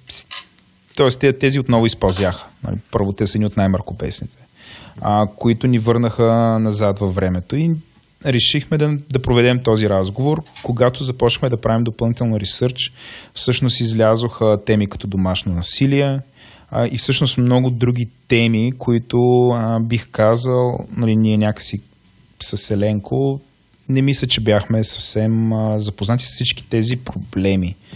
А, защото нали, нас ни привлече най, нали, най а, темите от миналото. Нали? Те ни привлякоха окото и всъщност открихме всичките тези проблеми, с които всъщност съвременния феминизъм адресира и се бори. А, и затова решихме да проведем а, този разговор.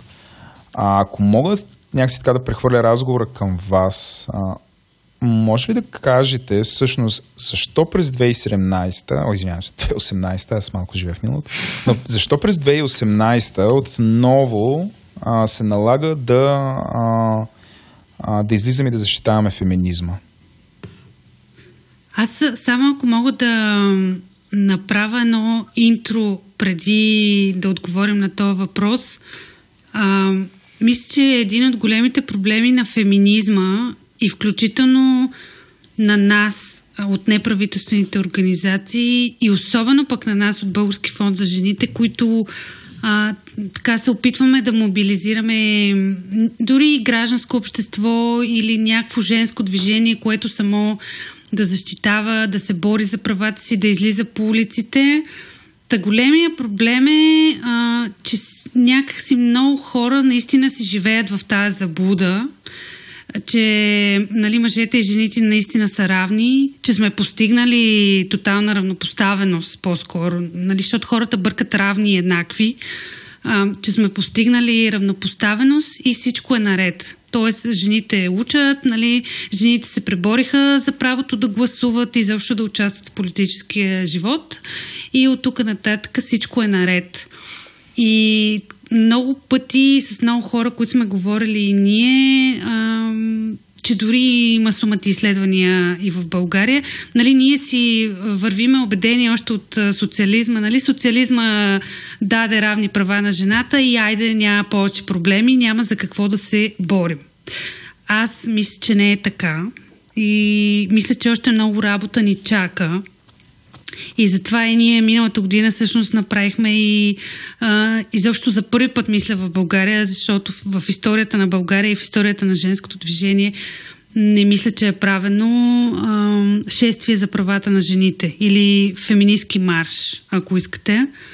А, иначе вече защо излезе и защо говориме в 2018, първо мисля, че е много хубаво, че говориме по тези теми и... А, аз, аз, значи, пак само да се върна малко по-назад. Може би наистина mm-hmm. трябва да се върнем до нула mm-hmm. и, и да дефинираме с две изречения какво е феминизъм.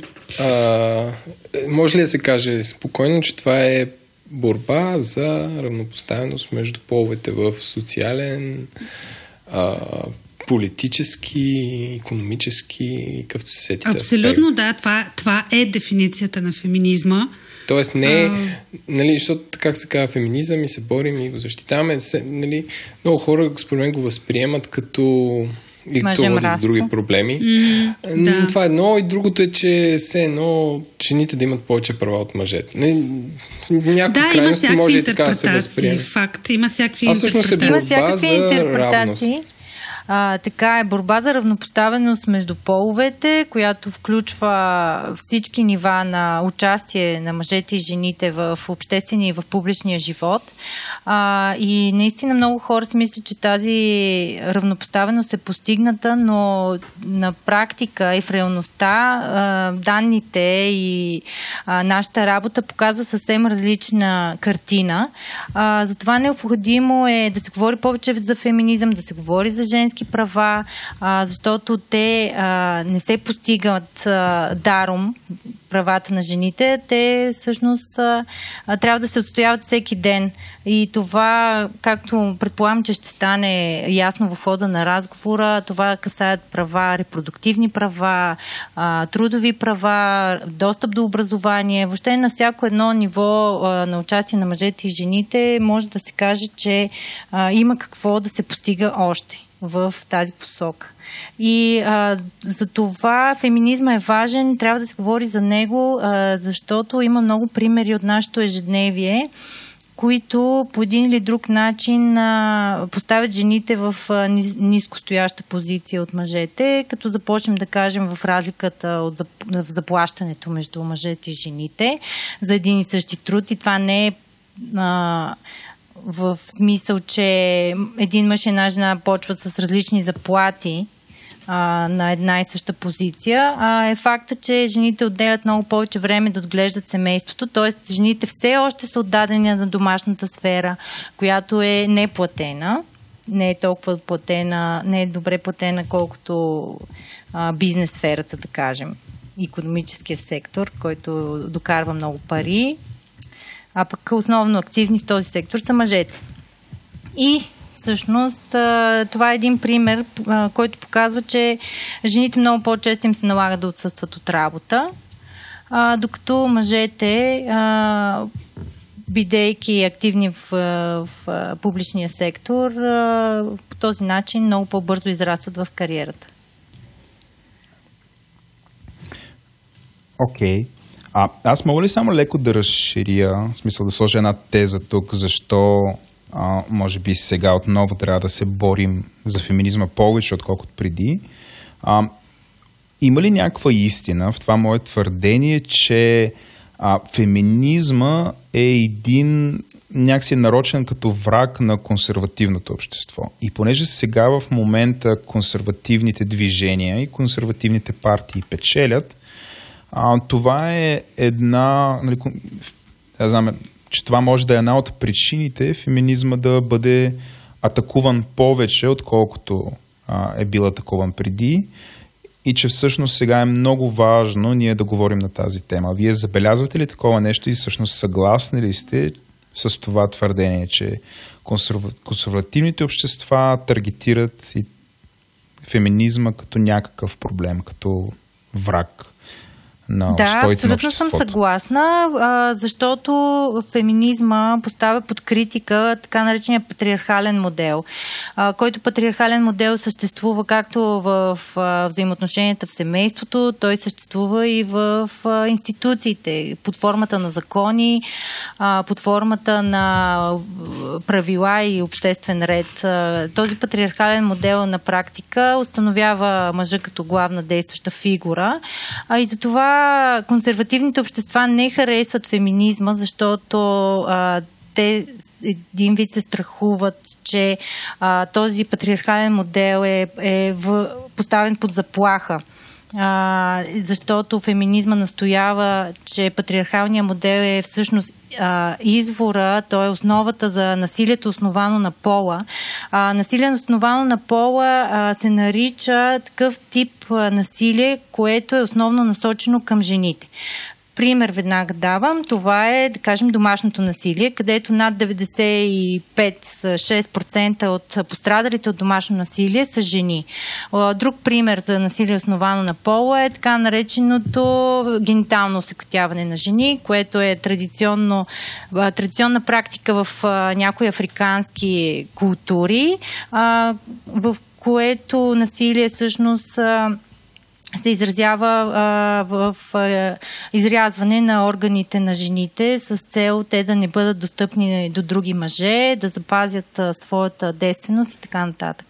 А, така че а, патриархалният модел всъщност той е основата и за дискриминация. Той е основата за неравнопоставеност между половете и в този смисъл а, консервативните общества, които най-често са и религиозни, т.е. ние говорим за две в едно в случая, настояват да се запази този традиционен модел на българското семейство, в което мъжа и жената са основни действащи фактори. А, така че, да, има го, има го този момент. И те го считат за заплаха. А вторият на мисли не ни ли се е разминало малко по-леко, при положение, че в България повечето хора са атеисти и това, което имаме като църква е доста смешно, по, по мое мнение. Аз мисля, че те първа при нас започва. И мисля, че това, което се случи с Истанбулската конвенция, всъщност беше само началото на някаква, да знам, война на ценности, която ни очаква следващите на две, три, може би, години. А, ама то не, аз си мисля, че това с Истанбулската конвенция първо никой не, не я беше прочел. Второ, не беше базирано на... Нали, говоря за, за, за религия. Смисъл, че България не е като Ирландия или като Полша, където има някакви католически много силни влияния, mm, които да оказват... Да, ние имаме някакви менталитетни проблеми и аз мисля, че тук патриархалния, то балкански мачизъм, съчетан с а, много ниско качество на образование, с липса на гражданско общество, с а, днеска точно четох, но за съжаление не можах всичко да изчета, някакво ново изследване нали, за ценностите на българина, който примерно се определя като десен, в същия момент очаква държавата да се грижи за него, вярва в демокрацията, обаче не участва в никакви нито доброволства, нито е член на партия или някакво сдружение. Тоест много, много странно е у нас. А, и въпреки, че не сме религиозни в, може би, традиционния смисъл на тая дума, ето, че хората повярваха на българската църква, нали, БПЦ, а, вместо да повярват на някакви експерти, които говориха за Истанбулската конвенция. И, и това е нашата църква, е църква, която а, се обяви против Хари Потър, против концерта на Мадона. Мадона. И Ма не, въпреки а, всичко, мисля, че... нали, хората повярваха. Тоест, а, мисля, че те първо започва при нас. И... Ма не, аз мисля, че тази църква е дълбоко нереформирана и въобще не е релевантна на младия човек. Ми да, Еленко, обаче за хората авторитет... църква. За хората е авторитет. Е... И тук искам да кажа едно много интересно изследване на отворено общество, последното изследване. Всъщност най-голямата, т.е. институцията, в която хората в България имат най-голямо доверие, това е БПЦ. Ама какви хора са питали? Чакай сега. Ми всякакви. Това е национално представително изследване, т.е. всякакви хора. И това Тоест, е... може да му се доверим. Еленко, аз мисля, че поднесена подценяваш а, едно нещо, което е... Значи българина, той може би не е дълбоко религиозен, но ако го попиташ, той, той е. ще каже, не, той ще каже, че вярва в традиционните български ценности и добродетели. А, аз, нали, като става дума за... Които никой не разбра кои са, нали? Те са много мъгляви, защото да. мисля, че всеки може... Нали, това е много удобно твърдение, защото всеки може да си го интерпретира Абсолютно. нали, по най- изгодния начин. И някак си изведнъж хора, които са скинхедси с свастики, станаха защитници на традиционните български добродетели. А, но драмата с Истанбулската конвенция е, че всъщност една толкова сериозна тема като домашно насилие, тя беше подменена като дискусия да. с дискусията а, за а, социалния пол, а, с всички тези подигравателни нали, изказвания за джендерите и така. Третия пол, Което всички тези не беше неща. дискусия, това, това беше истерия. Да, наистина истерия. Да, използвах по-мека и дума. Мисля, че, и аз мисля, че нали, то беше подменено. До, до дискусия изобщо. И, и, и всъщност по този начин то беше подменено. Нали, всъщност а, а, домашното насилие беше подменено с този разговор, mm-hmm. който е много важен разговор. Нали, той е различен разговор, този, който водим в момента, и едновременно сходен разговор, но беше подменен. А, където а, нали, аз не, не, нали, не мога да отрека ролята на църквата в това, не, в това нещо, защото църквата и консервативните движения се позиционират като пазителите на а, българската добродетел, на добрите традиционни неща, на това, което всъщност ни прави нас българи.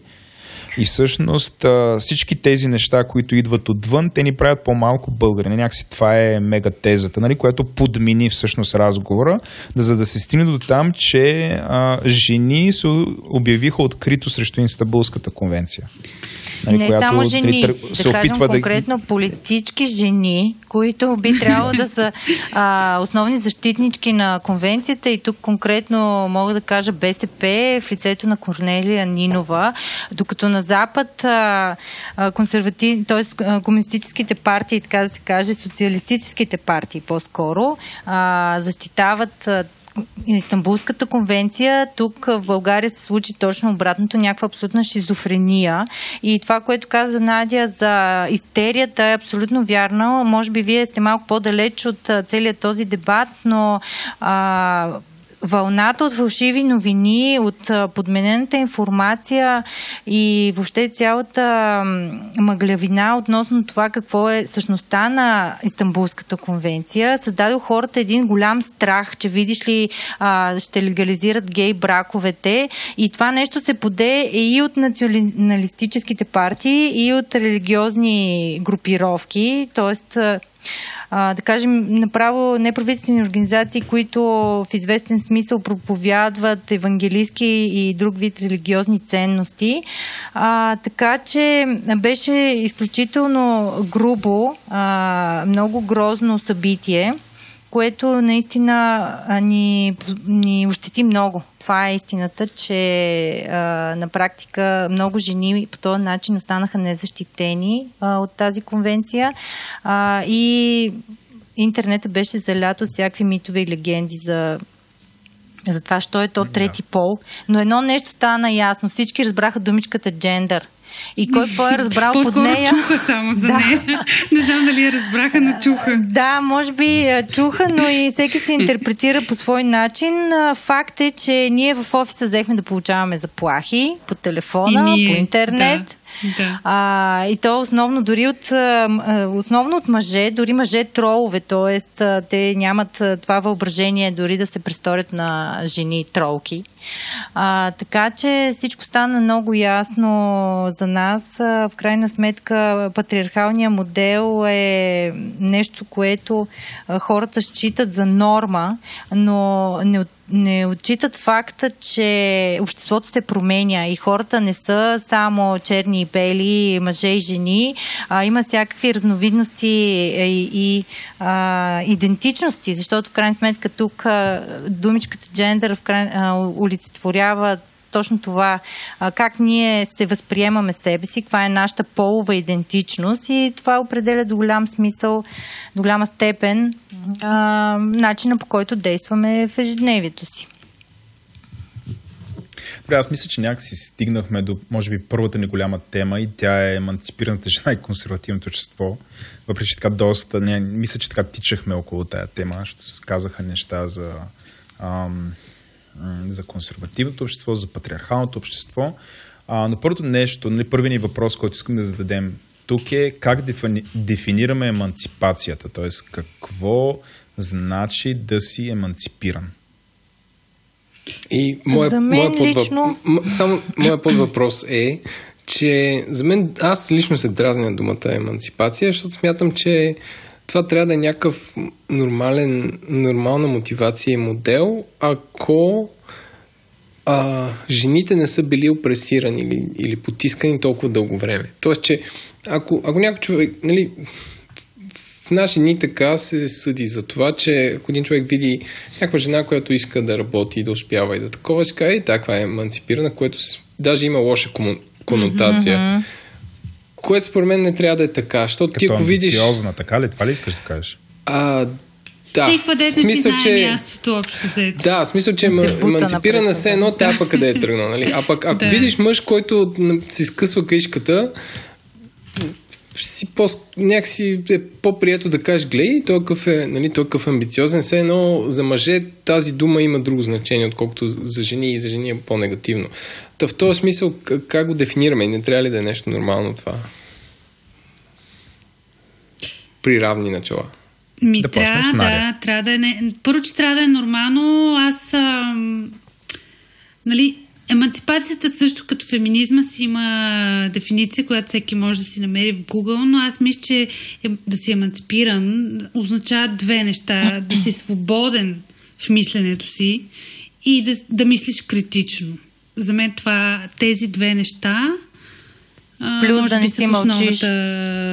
Да, да. И това също са в основата на еманципацията и е факт, че нали, най-нормално би било всеки човек да е такъв, всеки човек да, да мисли свободно, да се чувства свободен в семейството си, в кръга си, в обществото и, и да подлага на критика всяко едно нещо. Обаче ето, че се оказа, че всъщност не сме такива. Една голяма част от нас не, не е стигнала там нали, меко казан.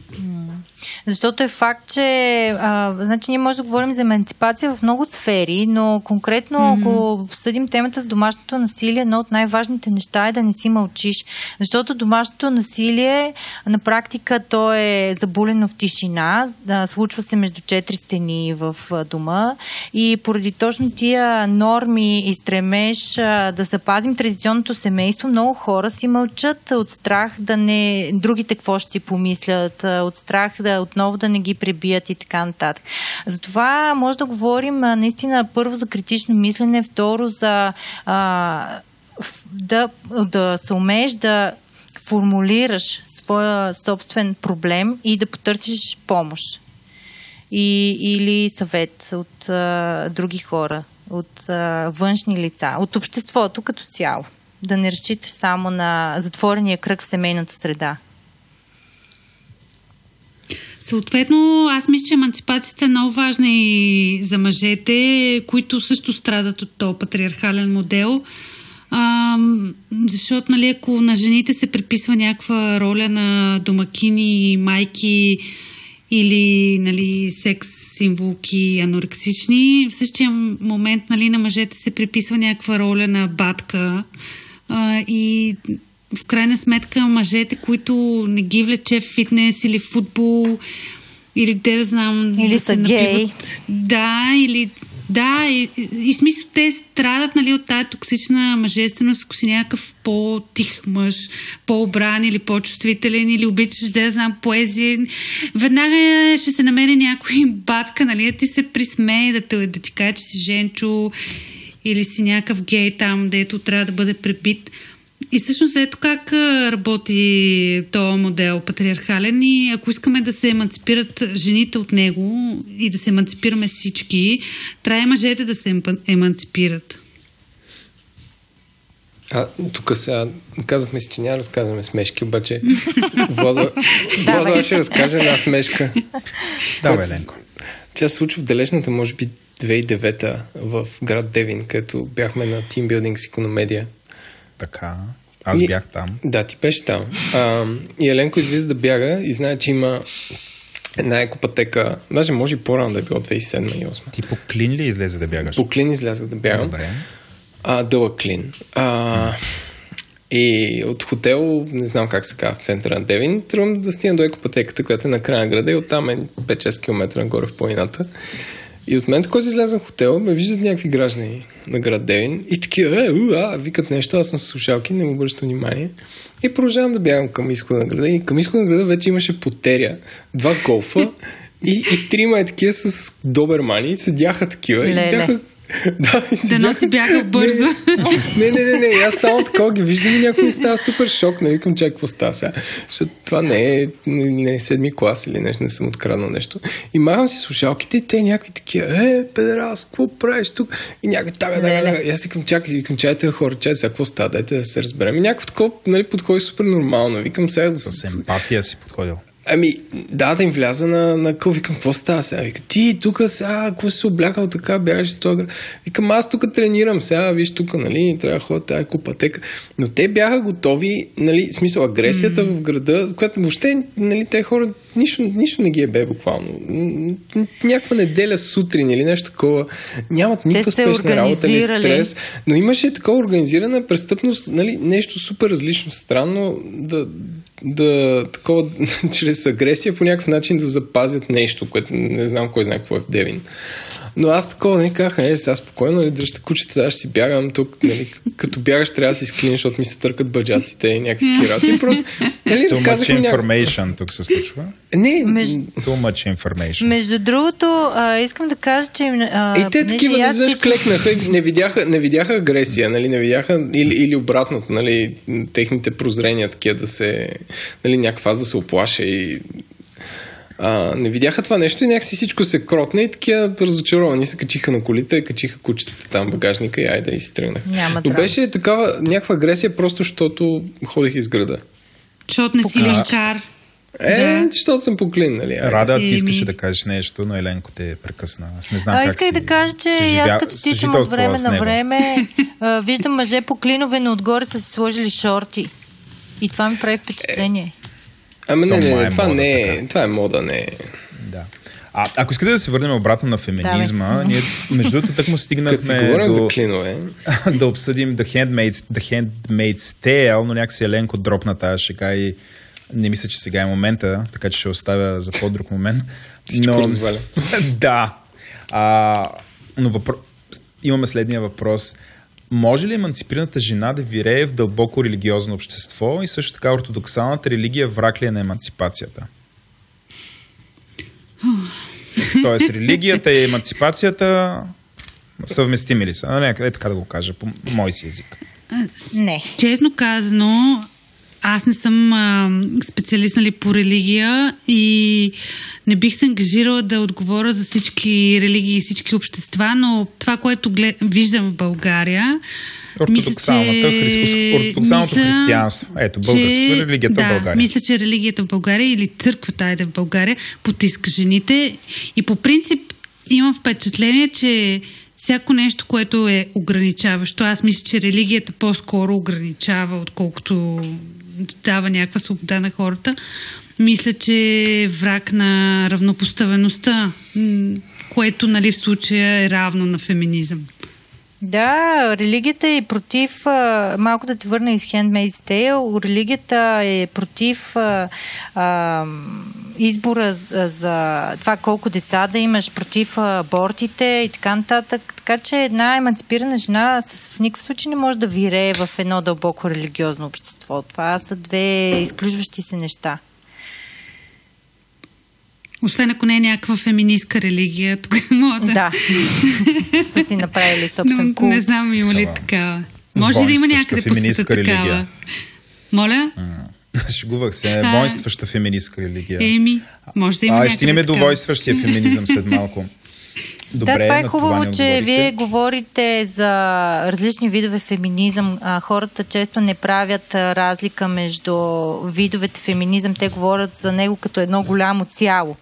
А, на практика има много разделение в а, самата философия феминизъм. А, между разделенията и самите феминистки някой път спорят помежду си. А, така че войственствия феминизъм, както вие сте го нарекли, е може би едно от многото течения в тази философия. Мога ли набързо да те помоля да ги раз, да разкажеш кои са основните видове? В смисъл, това е абсолютно ново за мен, да си Ами- призная. Можеш ли да ни разкажеш малко повече за това? А, малко повече за това. Има либерален феминизъм, има а, марксистски феминизъм, а, социален феминизъм има, а, такъв, който е по-ориентиран към економиката. Може би това е марксистския такъв.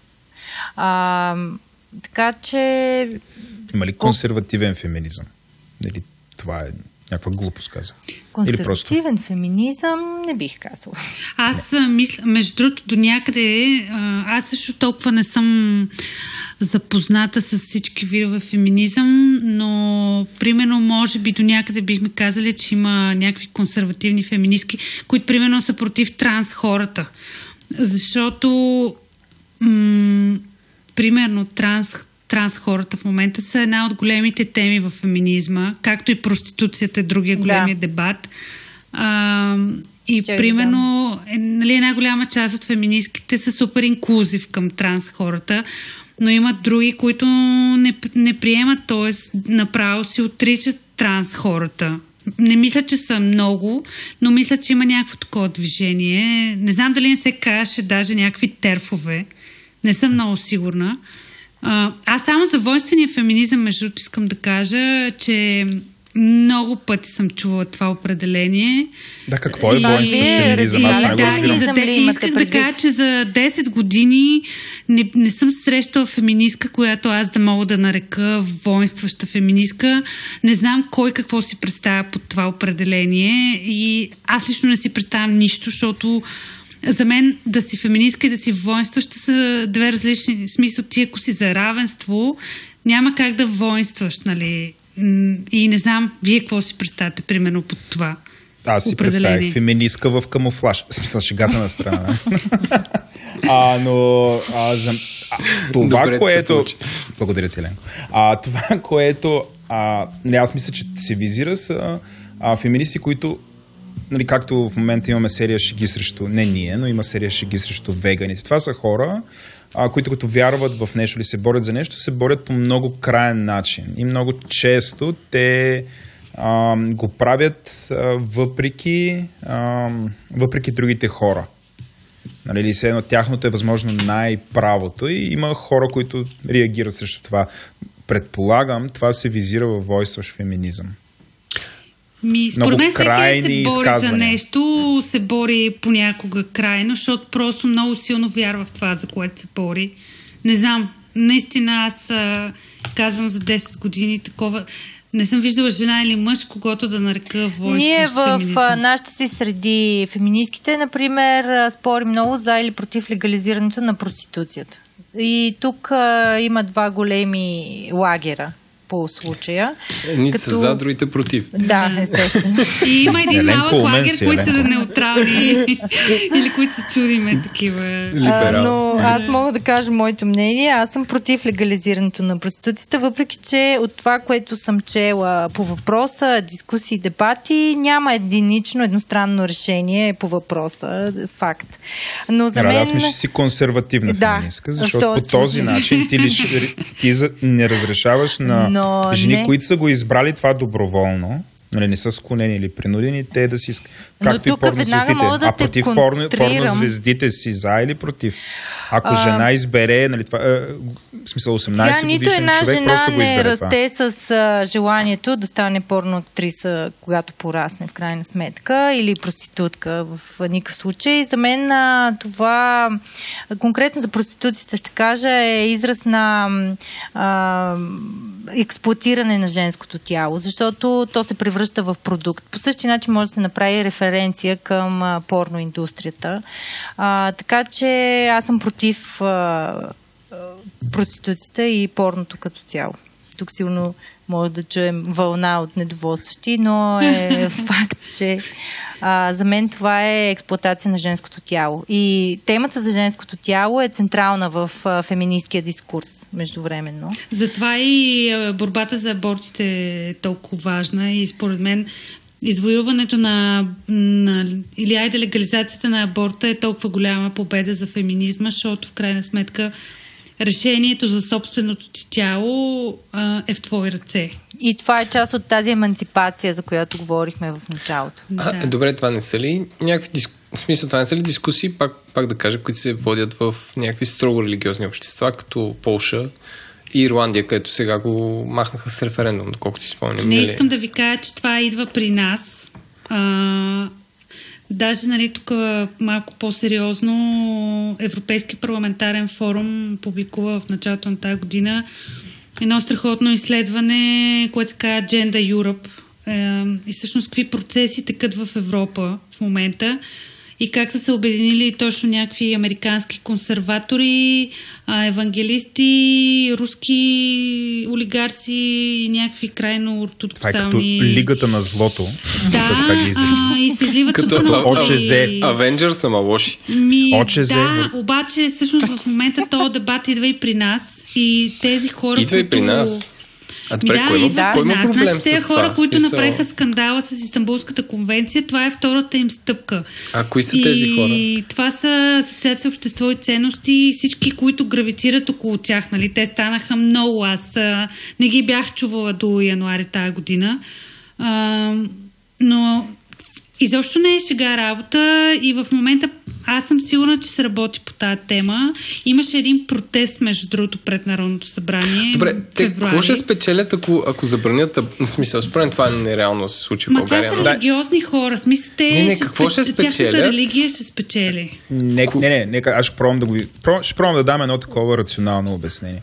А, според мен има много хора, които... Нали, не е тайна, нали, мисля, че всички сме съгласни, че в България има демографска криза.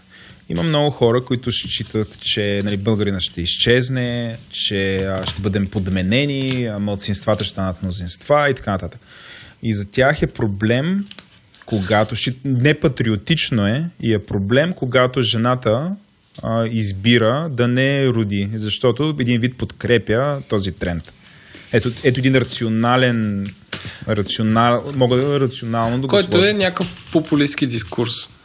Ми това Аз е най-голямата заблуда, че може да решим демографската криза, като забраниме абортите. Смисъл това, това се решава с тази криза, се решава с насърчителни мерки, с а, повече детски градини, с а, Повече детски по-добри надбавки. условия за някакви да, млади родители, повече детски надбавки, някакви помощи, стимули, детски градини в А големите не, компании. а не молебен за чадородие, както Да, имаше. не, смисъл, това е, това не е рационално. Аз това ви казвам, тия хора нищо няма да спечелят, защото при тях няма рационално, няма логика, няма аргументация. Те вървят нали, с сляпата вяра напред. Но щетите, които могат да нанесат, които вече нанесоха на жертвите на насилие, нали, следващия път ще ги нанесат на младите жени, които за да направят аборт ще бъдат принудени да пътуват до Гърция, примерно. И... Добре, а Това което е, което е, Tale идва защото при нас. гръцкото, гръцкото общество също е консервативно. Там а, религията никога не си е тръгвала. Да, но там имат много силно гражданско общество. Добре, но част от нещата, които ти казваш като мерки, които биха насърчили, това ето сега аз нали, малко като адвокат на дявола, но mm-hmm. примерно България е една от държавите с може би най-добрите социални условия за майчинство. Нали, например, на фона на Съединените Американски щати. Тук има две години майчинство. Ми, е Защо голяма тази мярка... заблуда. Не... Окей, раз, разбия тази заблуда. А, значи, за две години жената толкова много се деквалифицира, ако не е Даже работодател, не е осигурил А условия, добре, тя де, то докато не е, ли, е... не е ли избор на жената? Тя Леко, може, чакай, чакай, чакай. Тя може да не е ползва две години отпуска. Ми, може, ама в крайна сметка, като а, за да ти влезе там детето в ясла или в детска градина, аз нямам дете и между другото не знам, но знам, че някаква голяма борба да го вкараш а, в ясла, в първи клас, в седми клас, в осми клас. Не, Борба е, смисъл, борба е, а, и гарантирам да- борба е. Това е със сигурност. И, непрекъснато да, някакви точки се трупат и като няма Рада кой е, да ти гледа детето а, и когато ти наистина живееш с мисълта, че да си две години майчинство е страхотно, естествено, че ще си ползваш майчинството. Сега, То не е- въпроса ма, за Това искам майчинството... да кажа, че не е, не е задължително. В смисъл, ти ако искаш, А. може да си работиш и на първия месец след това. А, То е значи опция. Надя до някъде е права. Първо, няма условие да си, гледа, да си пуснеш детето на ранна възраст а, в ясла или в детска mm-hmm. градина. И второ, проблема а, идва от там, че това е избор на жената, защото мъжът не прави този избор. Ако погледнем статистиката mm-hmm. на Националния осигурителен институт за 2017 година а, относно процентите а, за ползвано, а, отпуска за гледане на дете до 2, до 2 годишна възраст, а, ние ще видим, че до 2 годишна възраст 98% а, жени са ползвали тази отпуска и само 2% мъже са ползвали тази отпуска. А тя и колко е за въпреки, мъже? че Аз не знам. законодателството, да, за, същото законодателството. Тоест, ако си мъж и имаш дете, можеш да си вземеш две години майчинство. Честито е. да, може жената да ти го Смятай. прехвърли. Бащинство. Бащинство. Това е да, Родителство да е кажем, да се казва, да кажем да. отпуска за гледане на дете Да. е неутрално да го спазим. Но а, факт е, че а, хората нямат това съзнание, че мъжът също може да отглежда детето до две годишна възраст. И някакси това е дълбоко вкоренено в нашата народопсихология, че а, жената е тази, която трябва да се грижи за детето или за възрастния болен, защото имаше и такава статистика, че 92% от отпуските за гледане на възрастен човек, защото законодателството позволява и това, са взимани от жени и само 8% а, мъже взимат отпуска за гледане на възрастен човек. А, така че тук говорим за едно дълбоко вкоренено разделение между половете, което е на ниво социална, социален ред и социална организация.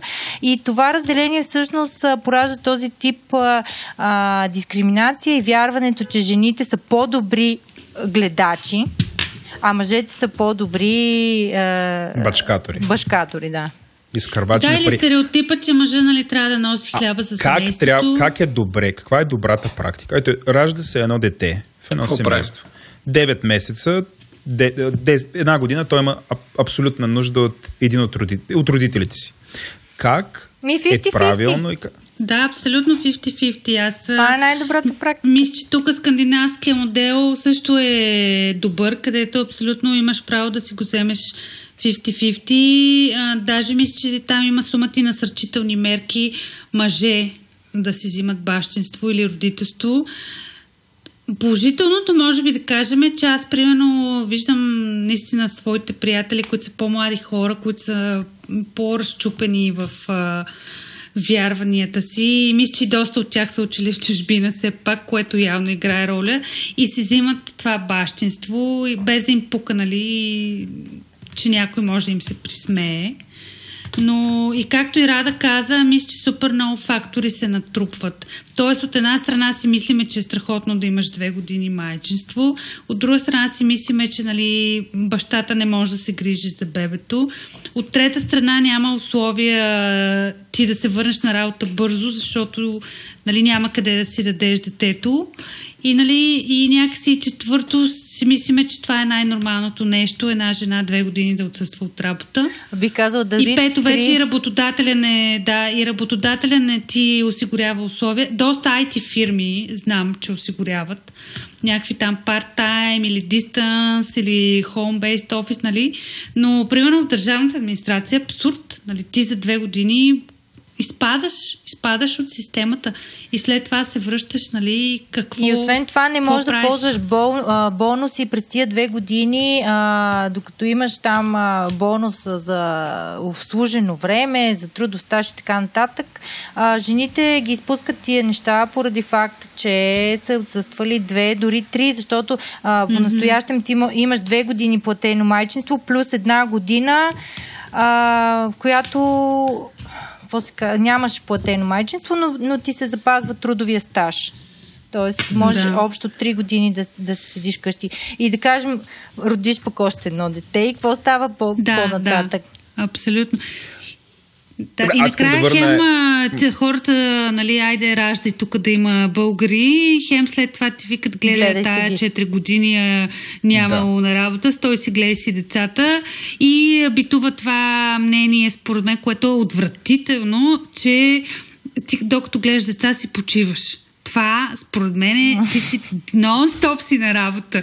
24 Аз мисля, часа. че това е само хора, които не са имали деца, могат да кажат. Ми не знам. Нещо. За партньорите си. Поред мен някакви хора забравят през какво са минали. Да. И се едно си на вакансия две години, нали си в отпуск едва ли не. Да, там си ходиш по парковете. Ням, нали, да, искам фан, да. да вметна по този повод всъщност една позиция на Европейското женско лоби, която е една от най-големите организации феминистки в Европа. Те са като Umbrella Organization на европейско ниво. Те са направили едно като послание, стейтмент, че на практика в Европейския съюз брутният вътрешен продукт на държавите не, не е изчисляван правилно, защото той не взема предвид домашния труд, който е неплатен труд. И на, на тази база всъщност се изключва приноса на жените към брутния вътрешен продукт на една държава, а, поради факта, че те, реално техният труд не се измерва в пари, като отглеждат да. децата, а се гледа само економическия растеж в а, лицето на това колко пари а, са генерирали а, определените економически сектори и така нататък. Така че това е също хубава тема да се замислим и да обърнем mm-hmm. малко плочта, а, да, да помислим футуристично, ако щете, че трябва и ние да изискаме на наше национално ниво да се вземе предвид и този неплатен труд, невидимия труд на жените, домашната сфера. И на тези 2% мъже, които все пак го искат. Да, и на тези да, да бъдат в, в, в родителски отпуск. да. А, аз искам да върна малко разговора, защото ни разговорихме се за деца, майчи и така нататък, за преди това. М- не знам дали сте запознати с а, ам, доскоро считана за съб, субкултура, така наречената така, чули сте понятието инсел? Да. Рада? Да, да, чула съм, да. Така. Странно ми. За хората, които не са... Те четат Reddit, Владо. А, аз не бих искал така да го генерализирам, но... аз нали трябва да разведрявам сега? Да. Аз сега ще мина малко в по-дарк. А, но incel а, е съкръщение от of in, involuntary celibate, което mm-hmm. е хора, които са самотни, но не благодарение на тяхното желание. Тоест те активно търсят или биха желали да имат партньор, но не успяват в това. И това продължава дълго време, години наред. Ам, което, между другото, мога да ви препоръчам един подкаст, който се казва Uh, Reply All, който има uh, цял епизод по тази тема, включая с дамата, която е измислила те, uh, термина Incel и за това кога го е направила и така нататък, който е супер интересен. Аз там научих за това, за тази събкултура. Но също така от този подкаст и научих за това, че напоследък а, не, е, едно общество, което е почнало като общество за взаимопомощ, т.е. хора, които заедно са се опитвали да си дават съвет за това как ти да излезеш, ам, как да си намериш партньор, как да превъзмогнеш себе си, това, че си срамежлив или по-затворен и така нататък. В момента това общество по някакъв начин се е изродило до това да обвинява а, феминизма и съвременните жени, че един вид а, те са причината за техните нещастия. Тоест един вид а, реализираната, емансипирана, знаеща какво иска жена, е причината за това те да не си намерят а, да не си намерят партньор в живота. Което разбира се е твърде генерално казано и може би твърде простовато, но ли така за една минута мога така да го обясня. И вие считате ли, че а, между другото, голяма част от така неща инсел са основно бели мъже, хетеросексуални. А, Считате ли, че наистина а, всъщност ам, независимата жена е причината за това по-срамежливите или нерешителни мъже да не могат да си намерят партньор в живота? Тоест има ли някаква резонна критика в това? Аз мисля, че това е абсолютна тъпотия. Мисля, че причината те да нямат приятелка или партньорка или съпруга е патриархалното общество и понеже сега, истината е, че аз не съм много запозната с а, това общество. А, гледам някакси съвсем съзнателно съм се изолирала да чета за инсели, за аутрайт и за всякакви хейтери, включително и в България имаме предостатъчно. Но проблема е много сериозен от друга гледна точка и това е тяхната собствена емансипация – защото ако не се лъжа, мисля, че точно в Канада преди около месец-два точно някакъв такъв инсел излезе и с някакъв ван се вряза в да, това е вярно. Правостоящ. Разказват Тоест, тази човек... история разказват в този епизод на Reply All. Mm-hmm. Това също е разказва. Да, този Тоест, човек, човек уби хора. Уби хора, да. И, уби хора, да. И, и аз не съм силна, че имаше един страхотен текст в New, The New Yorker, между другото, The Rage of the Incels, където пък там авторката казва, че тези хора не търсят а, приятелка, ами всъщност търсят а, върху кого да са, нали, superior, т.е. Да, да възпроизведат този патриархален модел. Те затова си търсят, нали, жена, за да има кого да доминират. И понеже няма кого да доминират, и понеже някакси обаче не са адресирали източника на проблема си, и са го насочили някакси към по-слабия в това общество, което са жените. Чисто физически явно по-слаби, защото психически аз не, не мисля, че има някакви жени, които понеже си нямат партньори, ще тръгнат, ще се качат на автобуси, ванове и ще убиват хора. Не знам, да. може и да бъркам. Но много е проблемно това, че тези хора излизат извън интернет. Мен това ме притеснява.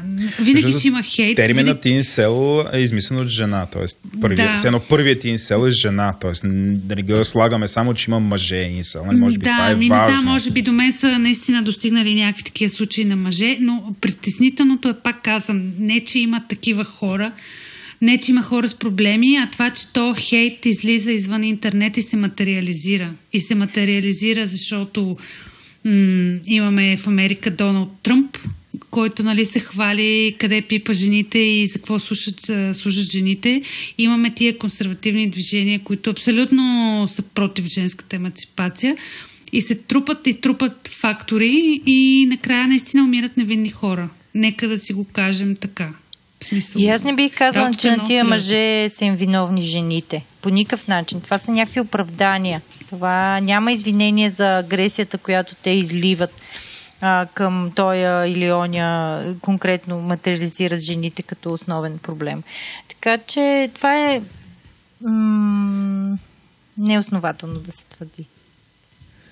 Добре, аз все пак искам още малко около това. Аз, аз разбирам нали, а, колко е тежко, нали, да хват, нали, мога да усетя.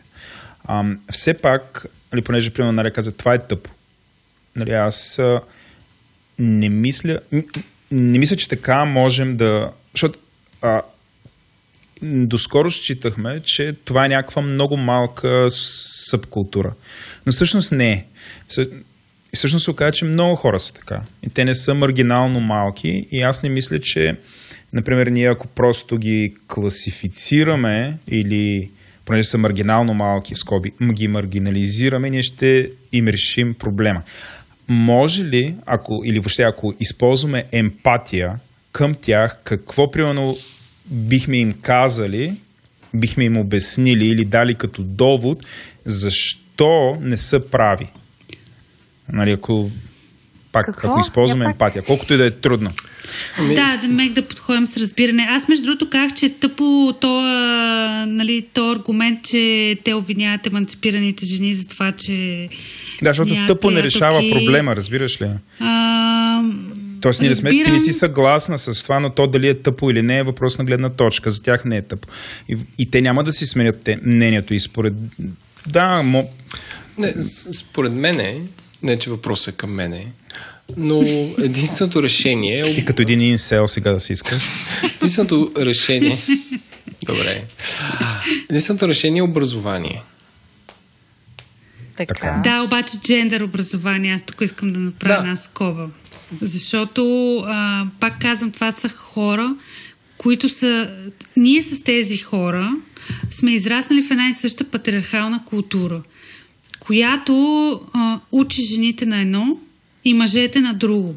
За съжаление. За, за мъжете има стереотипи, които се очаква да изпълнят. Именно. Естествено. И, Всъщност, много хубав филм по тази тема е а, този с Стив Карел, The 40-Year-Old Virgin, нали, където той, той е детствен на 40 години и нали, той, той е комедия целият филм. И... Да, гледай съм го. То самия факт, че филм с такъв сюжет е комедия, Еленко. Ама не, то, то е много трудно да направиш е комедия за този филм. Да, бе, да, ама пак то, това не е, това е трагедия. Най-вероятно. Нали, за там неговите а, такива брота, приятели, нали, как му казваха как да сваля жени, как да се облича, нали, то просто не му пасваше цялото това нещо и всъщност нали, чрез, както и да е, по друг начин успя да намери жената на, на своите мечти. Но така че според мен е въпрос е образование. Нали. България според тази култура не е толкова а, видима, колкото... Да, и българите нямат такъв голям достъп до оръжие. А, и Слабо. Да Но имат фаната... достъп до голфове и ванове, така че... Е, Но пак да се... Смисъл, да, а, окей, образование е първото, Нали, друго какво можем да направим, за да им помогнем. Ако е смисъл да го погледнем по този начин. А, как, как може да ми се помогне? Те да, да си променят това мнение? Ми, според мен това е чисто психологически проблем, нали? Не знам сега дали ще прозвучи грубо или не, но в смисъл такъв, ако те са препознали този проблем като проблем някакси, просто трябва да се потърси някаква експертна помощ. Аз така го виждам, така както се работи а, психолози работят с жертви на насилие, така работят и с извършители на насилие. Така мисля, че те инсели, като са препознали някакъв такъв проблем, той трябва да бъде адресиран от съответен специалист, не знам. Аз не мисля, да че има нищо срамно. Човек, ако има проблем, да потърси помощ. Да, да, да. да не, е, но... не е грубо. Да, т.е. в този смисъл те трябва да бъдат насърчени някакси да потърсят професионална помощ. Така ми се струва редно, не знам. Нали, аз никакъв, в никакъв случай не ги заклеймявам, но просто мисля, че нещата стават опасни. И пак казвам, от интернет форумите тази агресия излиза навън и се материализира. И, и преди това да се случи, трябва да бъде адресирана по някакъв начин. Дали с образование, дали с психолози, не знам. Да, обикновено и тия хора Добре. имат наистина А, някаква травма, приключи. която Знам, Раде, много ти често мислиш, може би датира от не детството. работите, работите с, нали, имате психолози, не знам. Да, ние работим и с насилници. Аз от това реферирам към а, факта, че много насилници имаме програма за работа с извършители на домашно насилие. А, много от тях са били жертва на насилие като деца. И те възпроизвеждат този модел на насилие, на взаимоотношения по-скоро, защото какво е домашно насилие? Това е власт и контрол. И когато едно дете расте в ситуация на домашно насилие, а, то съответно или става жертва в а, по-късен етап от живота си или насилник. И това го виждаме като повтаряща се, повтарящ се модел на поведение в а, почти а, бих казал мнозинството от пострадали или извършители на домашно насилие. Така че по същия начин бих заключила, въпреки че абсолютно го правя а, слепешката, че тези инсели по някакъв начин имат психологическа травма, нещо не са дооценявани като деца, не са потърсили помощ на време и съответно прерастват в а, а, сърдити мъже, които си мислят, че жените трябва да ги обслужват и да си намерят приятелка. Не знам. А, мисля, че добре, достатъчно за изселят, тук доста ги раз, разчоплихме. А, искам да За първ малко път в България. Да. Към, за първи път, а, сериозно, а, Легитимирахме изселите ги. отвътре. Не, не, не, не, мисля, смисъл а, това да обсъдим подобно нещо, аз... А, не, то не е подобно. Смисъл да обсъдим тази тема, нали, не означава, че легитимира но да, а, той, ви, вие се шегувате от това, че аз ето не, докато схвана коста. Добре, а, стигаме до темата с арената на емансипацията. така Вече си ста, стана арена. Стана Варгал, да. А, което накратко ще си поговорим, нали, кои са... им- Имаме четири основни точки сме си сложили, където според нас с Селенко. А, а, между ние едната изговорихме, защото тя е... Загубихме ли от неподписването на Истанбулската конвенция. Да. Си, просто може да кажем да и продължаваме напред. Но... М- а, стигнахме до равнопоставеността на работното място. Нали, позиции, т.е. кой какво работи, а, дял, съотношение мъже-жени и а, равнопоставеността при възнаграждението. А, аз знам, нали, от този разговор вече знам, че а, нали, не сме цъфнали и вързали, т.е. очевидно има какво да се работи. А, това, което мен ме интересува е ам, има ли някакви успешни и естествени стратегии за постигане на това? Нали, това ми е въпроса. Като ще дам много набързо контекст. Има фирми, които за да постигнат 50 на 50 равноправие, целенасочено започват да не приемат кандидатури на мъже, нали, по този начин губят мъже и а, с рекрутмента продължава по-дълго, отколкото трябва, само и само за да се постигне тази цел. А, а България има ли такива фирми? Няма да влизам в детал. Явно Има. има. Да. А, сега, първият ми въпрос, нали, това пак може би е провокативна тема и така нататък, но ми се ще да го погледнем така. Нали, може би абсурдно или крайно, но всъщност какви са а, добрите практики да постигнем равноправие и 50 на 50 по естествен или, или абе, разбрахте. В а, работната сфера ли? Да, в работна сфера, в една, една, в една компания, която преди всичко има, нали, тя има commitment to първо своите share- shareholder и след това своите клиенти. Нали, Тези когато- практики, да, Да. да, те са отдавна известни. Те са и приоритети на Европейския съюз и се опитват да се налагат в а, държави като Франция, например. Това са така а, наречените квоти. А, особено квоти за ръководни постове. Това означава да има определен брой места, които са ексклюзивно определени за жени. А, защото, както вече обсъдихме, а, подоб, а, жените отсъстват от работа поради факта, че гледат деца, гледат възрастни хора. Много от жените всъщност работят а, на граждански договори, много повече от мъжете, или работят парт-тайм. А, така че във Франция използват квотния принцип, а, който осигурява достъп до жени, на жените до ръководни постове. това според мен е един така справедлив модел за постигане на равнопоставеност. И е известен факт, че а, жените са добри менеджери, т.е. има много плюсове. А, когато имаш а, жени на ръководни постове, те придават друг, а, друга гледна точка и перспектива на, на работата. Тоест, те са ориентирани, да кажем, по-към а, социалните аспекти. Безспорно се грижат повече за благоденствието, така да кажем, на, на хората. На аз, аз иска да кажа за разпределението на как да кажа, 50-50 на работното място, че наскоро си говорих с покрай от състезанията с CEO на голяма IT компания, която ам, той има супер много опит с наемането на хора или така наречения рекрутмент. И той каза, че идеята, че жените са по-лоши програмисти или екипите от жени специално в IT работата са по-неефективни е много, много изостанала и много грешна. И че той винаги се старае да наемат поне 50% жени почти си изравнили голяма част от компанията съотношенията. И че дали според патриархалния модел, но според него мъжете в IT сферата са по-амбициозни и по- се съревновават и по този начин по-често си сменят работата. Тоест, мъжете много по-често скачат от една фирма в друга на по-добри условия и така нататък. А пък жените в специално в неговата фирма са а, по лоялни е неговата дума и екипи, които са съставени от жени в по-големи и по-дълги проекти са много по-ефективни, защото няма загуба на хора, няма някой да навлизате първо в това какво се случва и тъ, за човек, който ръководи много голяма IT фирма, разбирайте стотици хора, а, това е много добър знак. Нали, сега конкретно за IT индустрията и като цяло за, за баланса на силите. Значи той е по-прозорлив, така бих казала. Да, да, да, не, не е с затворени очи. В смисъл, човек гледа да е ефективен и да си върши работата. Ясно. Има Добре. логика. Как може да разбиеме м- Окей, okay, не да разбиваме, айде, стига сме разбивали като не ледо разбивачи, но а, искам да дискутираме малко равнопоставеността при определени реализации. Например, търсим програмист и другото е търсим продавачка.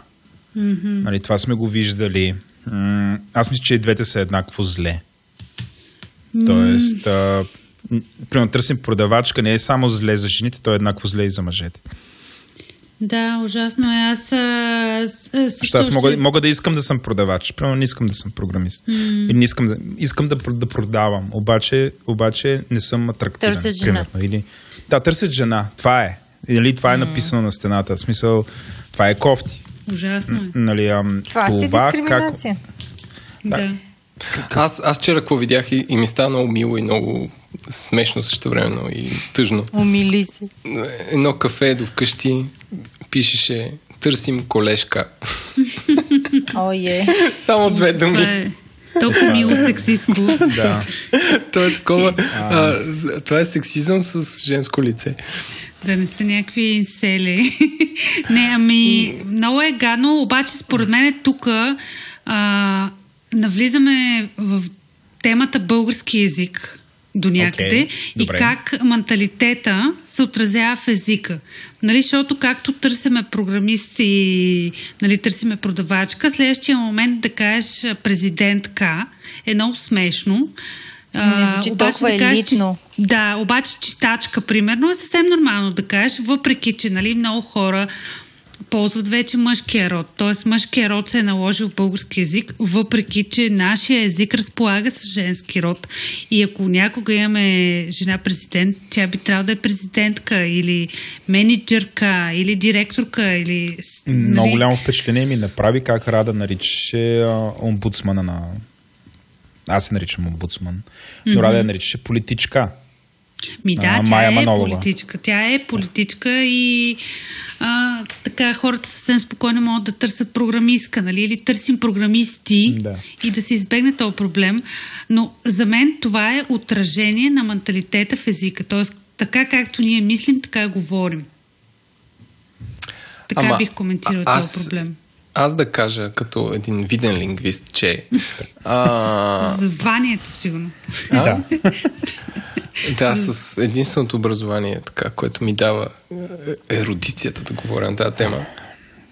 Водовъздишна. Еленко е завършил английска филология. Да, Няма значение. Не, Нека да продължим да напред. Че... Да продължим напред. Не, да. не, не, не, не. Искам да кажа, че както а, половете на вида животинския се асоциират с мъжа и с жената, по същия начин толкова дълго време има мъже в съответни позиции, затова като кажеш, че, женск, че жена заема тази позиция е а, е смешно и, и грешно. Примерно, кон се асоциира с мъж и вида кон е по-скоро в мъжки род. Котка, въпреки че има 50% котарация на този свят, се асоциира женски род, защото се смята, че котката е домашно животно.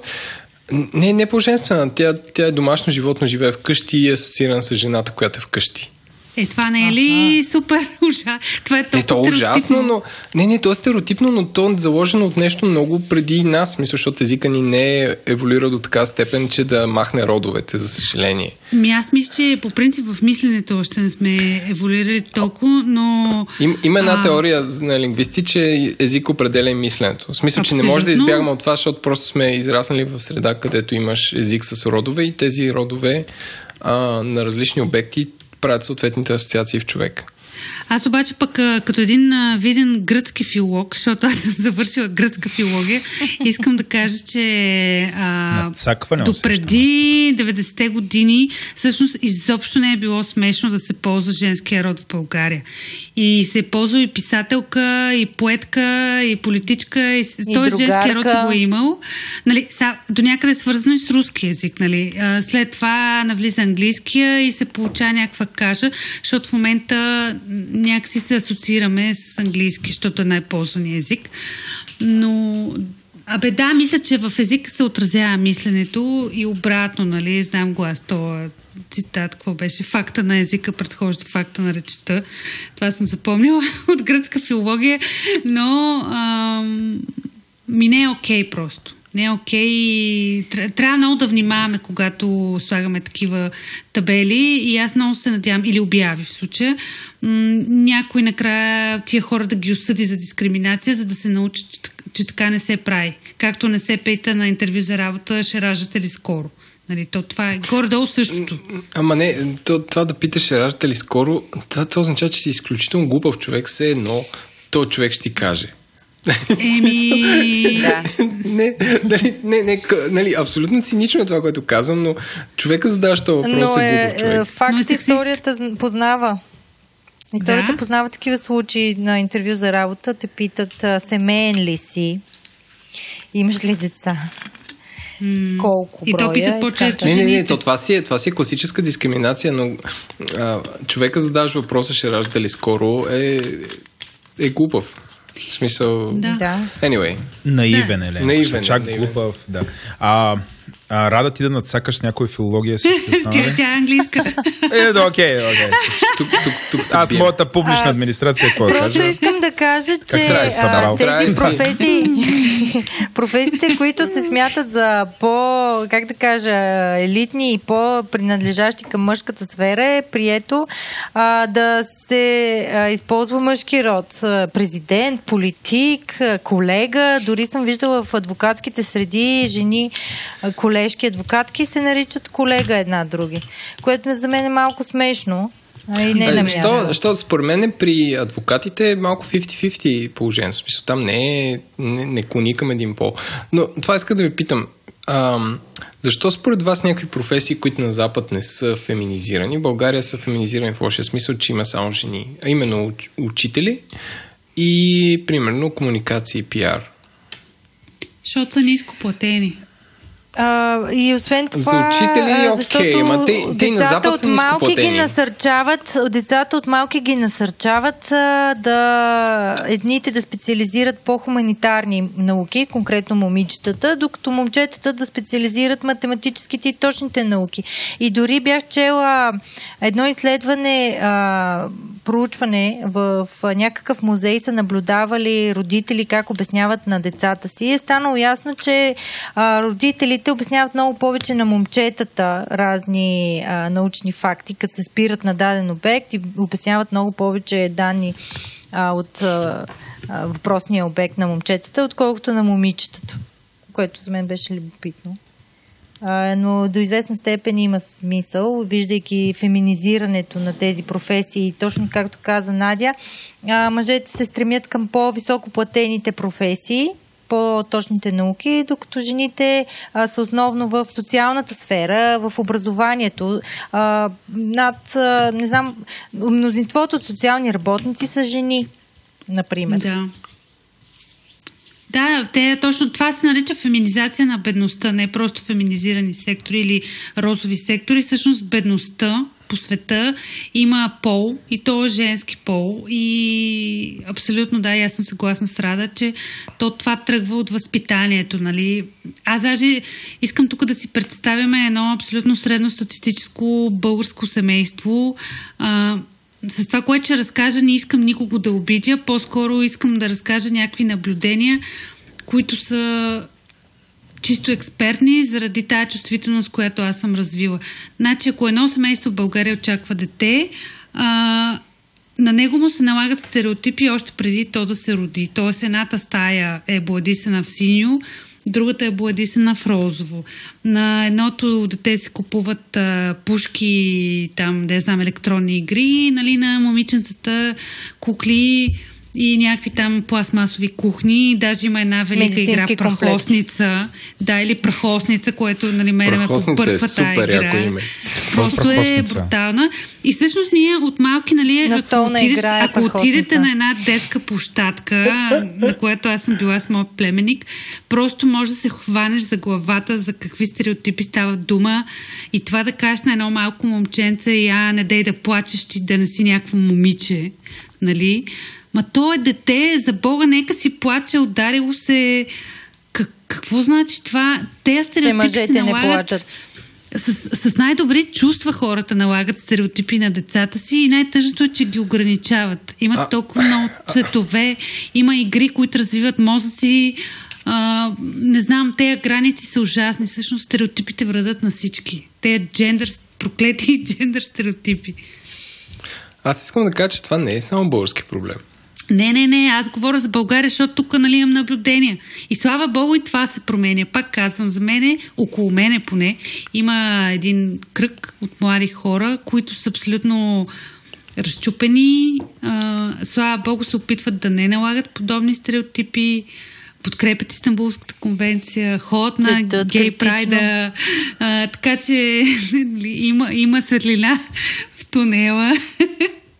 Не знам, но положението е много сериозно и наистина аз искам да кажа, че родителите, средностатистическите, с най-добри чувства и много любов налагат тези стереотипи, без изобщо да, да осъзнават каква, според мен лично, вреда нанасят. С което не искам да кажа, че всички деца трябва да ходят в зелено или на всички, жена, на всички деца трябва да се купуват пъзели, но е добре да знаем и да мислим, че всеки трябва да има право на избор. Както нали, една жена, която ако не иска да работи, иска да седи вкъщи, да е домакиня и майка, в никакъв случай не трябва да бъде съдена от обществото, но тя трябва да има избор във всеки един момент, ако иска да почне да работи фултайм. И обществото и държавата да сме и осигурили условия да го направи. Тоест да си даде детето на детска градина, да не се бори за места и всякакви такива неща. И за мен, затова феминизма някакси е свобода. Не знам, аз така си го... Е, така бих промотирала феминизма като право на избор. Да си свободен да избереш и да знаеш наистина пред тебе какви избори има. И да уважаваш избора моми... на другите. Да, а не защото си момиче, нали, майка ти, баща ти да те бутат там филологията да изкараш да ти е леко, пък после да се омъжиш, да си родиш ни дечица и айде, нали. Това е ужасно. На мен ми се струва ужасно в 21 век. Кръгът се затваря. И живота ти да приключи. А, Еленко, ти тук си изредил една теза. А, понеже доста напреднахме времето, но според мен тия въпроси си заслужават отговори. Смятай. А, Владо да, да, отпусне, да отпусне минутки за въпрос. да оставя Еленковите някакви въпроси аз, те аз, между другото, да получат съм, малко те, любов. С участничките на този разговор съм ги водил, но те ще е интересно за нашите слушатели.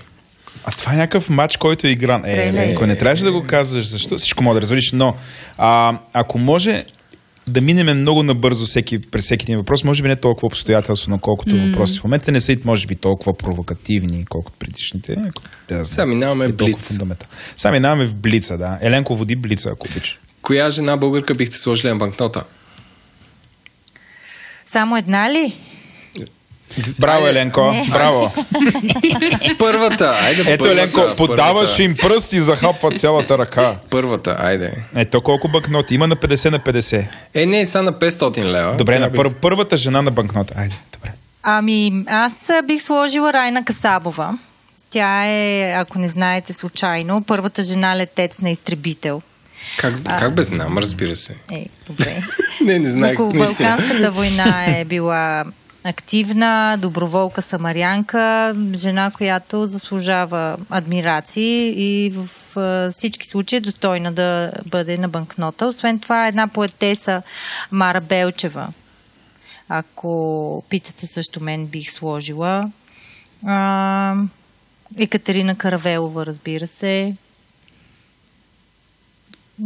Аз пък съм се подготвила с три блиц отговора. Първия конкретен отговор е бих сложила Ана Карима, която е така, абе преборила се за правото на жените да гласуват. От друга страна, втория ми отговор от България. е, да, бих махнала като цяло хората от банкнотите, бих сложила някакви природни красоти или животни. Само лъвове, шипка, Ми, да, не, мадърския не, конник. Не, не мисля, че има достатъчно банкноти, които да изразят всички българи, айде да кажем, и българки, които биха били на тия банкноти. А пък след време, иначе третия ми отговор, бих си сложила себе си. трябва, да трябва за Истанбулската конвенция.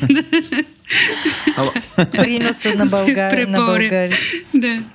Да, но Добре. да, не бих слагала ли, лица и хора, защото това е доста трики, според мен. В, в Канада парите са без хора. Еленко, ти коя, коя, коя Турция жена би сложил? А, а всъщност аз сетих, че има една жена, тази Десислава Севастократорица. А, Ма тя не беше ли вече? Тя беше на 20-летата да, да, да, беше, да. Да, беше, беше. Това към сега се сетих, Аха. че има. А, че това, че първата жена... Мамка. не я запазих. Деноминацията не я запазих. Изпадна. А, ами не знам, аз бих сложил няк, не знам, някакъв артист. Може би, де, де, знам. А, Кристо. Няма отговор, Владо. Жена артист ли би Е, сложила? Артистка? Да, да. да. Ага. А, Татьяна Ловова. Не, тя, тя първо е жива. Май. Добре, а, продължаваме с Блица. Еленко, давай накъм. Коя жена заслужава паметник? Хм. И трябва ли да има паметник? Е, естествено, че трябва да има. На фона на всички паметници на мъже, а, трябва да има и паметници на жени. Ето, Надя да каже, те имаха кампания в този смисъл. Между другото, тази кампания на БХК, само да кажа, паметни жени, а, и те точно така установиха, че няма паметник на жена, която да... В смисъл имаха си някакви критерии там да е активна, да не е майка на някого, нещо такова. И мисля, че ще правят някакви стъпки за първия паметник на жена в София. Аз лично в Борисовата градина до всеки бюст а, на мъж писател и изобщо на мъж бих сложила и по една жена. Де да знам. Яна Язова бих сложила. Бих сложила Виктория Винарова, която е първата жена архитектка в България. Веска в крайна сметка, Емануилова. да, защо, защо да не сложиме точно на Винарова един паметник. Сега, нали, например, вижте, ето дори и аз не се сещам за толкова много имена. А самата Васка Емануилова е била скулптурка. Да, ето, че- Васка. Смис... Има. Има, бихме... Бих направила и доста улици на жени, защото мисля, че имен... Тоест улиците с женски имена са кът. Аз Добре. поне не се сещам за много. Следващия въпрос. Препоръчите три разбираеми книги по темата на нашите слушатели. А, нещо по-лесно. Може да са на английски язик. Нашите Или- слушатели четат английски. Или някакви супер фундаментални, които задължително трябва да ги прочетем. Ами, фундаментални, да, Вирджиния Луф, есето и собствена стая, в което промотира идеята, че за една жена да процъфтява и да бъде активна а, и успешна, трябва да има собствено пространство. А, това има много силно влияние. Симон Дюбовуар, вторият пол, The Second Sex, тя е нещо като библията на втората вълна феминистки. Аз бях много впечатлена от книгата на Наоми Уолф The Beauty Myth, където се разисква всъщност идеята за рекламната индустрия, за това, че а, хората интернализират а, вътрешно едни стандарти за красота и се опитват да ги възпроизведат на всяка цена. А, и тази на Шерил Сандбърг, естествено, Линин. Мисля, че на български е преведена Реши се. Да, реши се. Те много я оплюха напоследък. Ми не знам, не мога, не съм го проследила този дебат. Защо я оплюха? Ами, защото тя е малко такова... Привилегирована. Не, не, не, не, че е привилегирована, а Шерил Сандбърг, нашите слушатели, те сигурно знаете, а, как ска, дясната ръка на Марк Закърбърг. Да. да на, на Фейсбук е, че всъщност една жена, като е в бордрум, трябва да търпи някакви тъпоти, за да успее. Смисъл, това е такъв е тона на книгата. А пък след това излязаха други книги, които не твърдят, че средата трябва да е такава, че да не се налага да търпиш тъпоти. Еми, това не ми изглежда като да. успорване на тезата или... Еми, малко по, по-различно, защото то специално за Холивуд и не Холивуд, а Силикон Вали и жените, то е някаква друга тема и предполагам да не влизаме. Да, но Добре. книгата си е па факт, смисъл ти да си CEO на Фейсбук и издадеш. Кой гледа филм, а, книги в тези дни? Кажете за филмите. Аз бих казал само и за Мишел Фуко, той е мъж, философ а, и въпреки, че не говори пряко за феминизма, той има много силно отражение върху феминистския дискурс и конкретно теориите му за а, власт, тяло и сексуалност. Така че всеки, който се интересува от феминизъм, според мен не трябва да подминава Мишел Фуко в никакъв случай. И от, и от него всъщност тръгва и теорията на Джудит Бътлър, която според мен тук нашумя покрай джендър истерията. А, супер я цитираха с нейния джендър трабъл. Но да, аз за книги, между другото, не се сещам. Някакси мисля, че сме професионално увредени и четеме по-скоро някакви специализирани академични книги или изследвания за нали, за джендър тематика. Така че е, за Чимаманда Нгози се сещам, която е худ, нали, художествена литература. Знам, че има някакви много яки разкази, но не съм ги чела. Иначе за филми, а, са, освен The Handmaid's Tale, който аз не съм гледала, а, но Той е сериал, май. Да, да, ми да, надявам се, че сериали се По-сложно от филм. А, би, има един много як сериал, който се казва Top of the Lake, който е на режисьорката на Piano който според мен това е филм класика. Та то филм м- някакси е избегнал американската, американското чизи. Защото, доколкото чета и слушам за историята на прислужницата, въпреки, че това е някаква феминистка антиутопия, пак има някакви любови, т.е. типично в американско героичния стил, of the Lake е супер як сериал, за мен е много феминистки, жена е главната героиня е една детективка и общо взето не са спестени много неща. Бих препоръчала един австралийски сериал, който се казва Wentworth, който е за жените в затвора. Изобщо какво е да си жена в затвора. Мен лично то сериал хем супер много ме еманципира, хем ме депресира. И нещо американско, все пак uh, Big Little Lies, мисля, че се каже големите малки лъжи, който тематизира домашното насилие. Сега за филми... А, поръчала... Там, как се каже... И аз го препоръчвам. Супер е. Да. Да, какво беше? Hidden Numbers имаше някакъв филм. Ловци, ловци на духове примерно новия суфраж, вариант суфражетки, който според мен много скучен. не знам нещо. Този Annihilation с... с е, да, как беше името? Да, да минем там. Какви съвети бихте дали на начинаещия мъж феминист? Мъж е в скоби. Добре.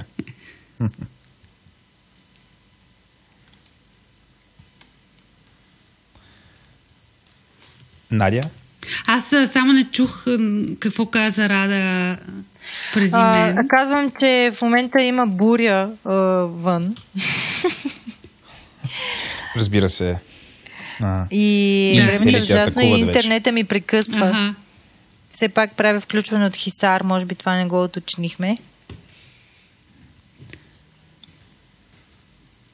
Ами, иначе за съвет бих дала на всеки начинаещ човек, каквото и да е, не само феминист. Ако си начинаеш нещо, е добре да се запознаеш с това нещо с подходящата литература. Тоест бих му препоръчала да чете някакви книги, да чете статии в интернет, да потърси феминистки блогове, да потърси организации в България, които се занимават с тази тема и да поговори с тях. Някакви е такива супер бейзик И да неща. стане доброволец. Не ми... Да. Между другото, доброволчеството е много хубав начин да се запознаеш повече с темата и да бъдеш полезен на женската кауза, на женската и мъжката кауза, т.е. тази за равнопоставеността.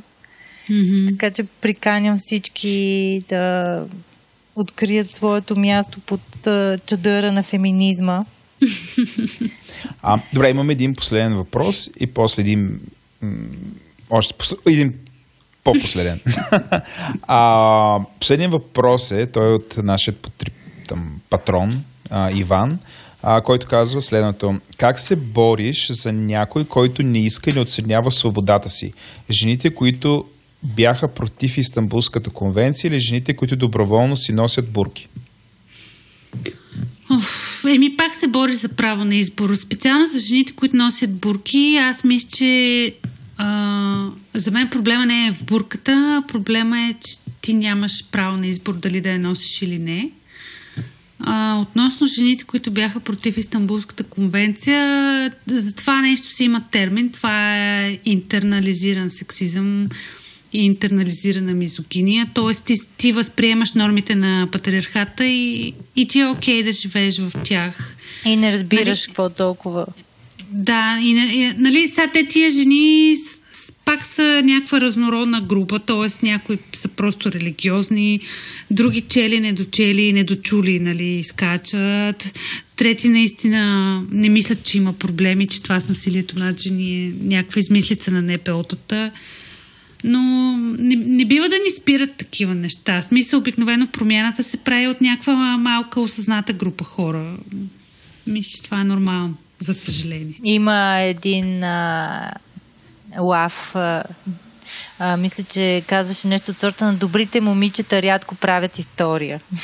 Да, да. Така че очевидно трябва да си по-гласовит, по-настъпателен, за да покажеш на хората къде е проблема, защото те си живеят в една права, в едно ежедневие.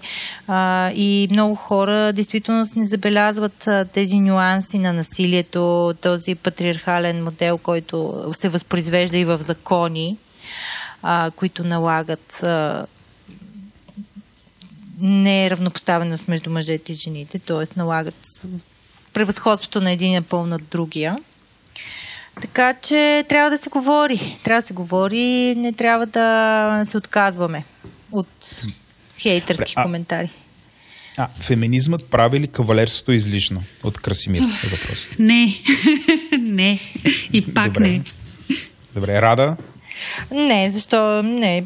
Човек а, винаги може да бъде мил и учтив. А, също така и бих казала, че а, жените също могат да бъдат а, кавалери спрямо мъжете. И да, точно това си говорихме с един приятел. Той ми казваше, трябва да подаряваш цветя. По принцип казваше, трябва да се подаряват цветя и без повод. И аз. И на мъже също. И той ме погледна странно и каза, аз подарявам само на жени. За другите не знам. А, Ник, Никола Кирев пита, а, м, кажете неща, които равноправието между половете ще доведе до определени положителни неща за мъжете. Еми пак свобода на избор. Ето, е, пак четох, че в Унгария забранили мюзикъла Били Елият, защото ще да направи хората гей, нали. Ако едно малко момченце иска да стане балетист, а не батка, това ще е окей. Okay. Най- най-лишки, най-просташки казано.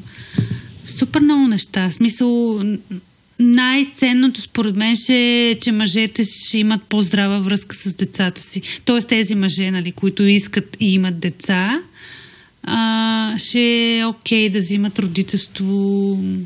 Няма, нали... Абе, няма да се присмиваме на мъжете, които са по-нежни с децата си, примерно.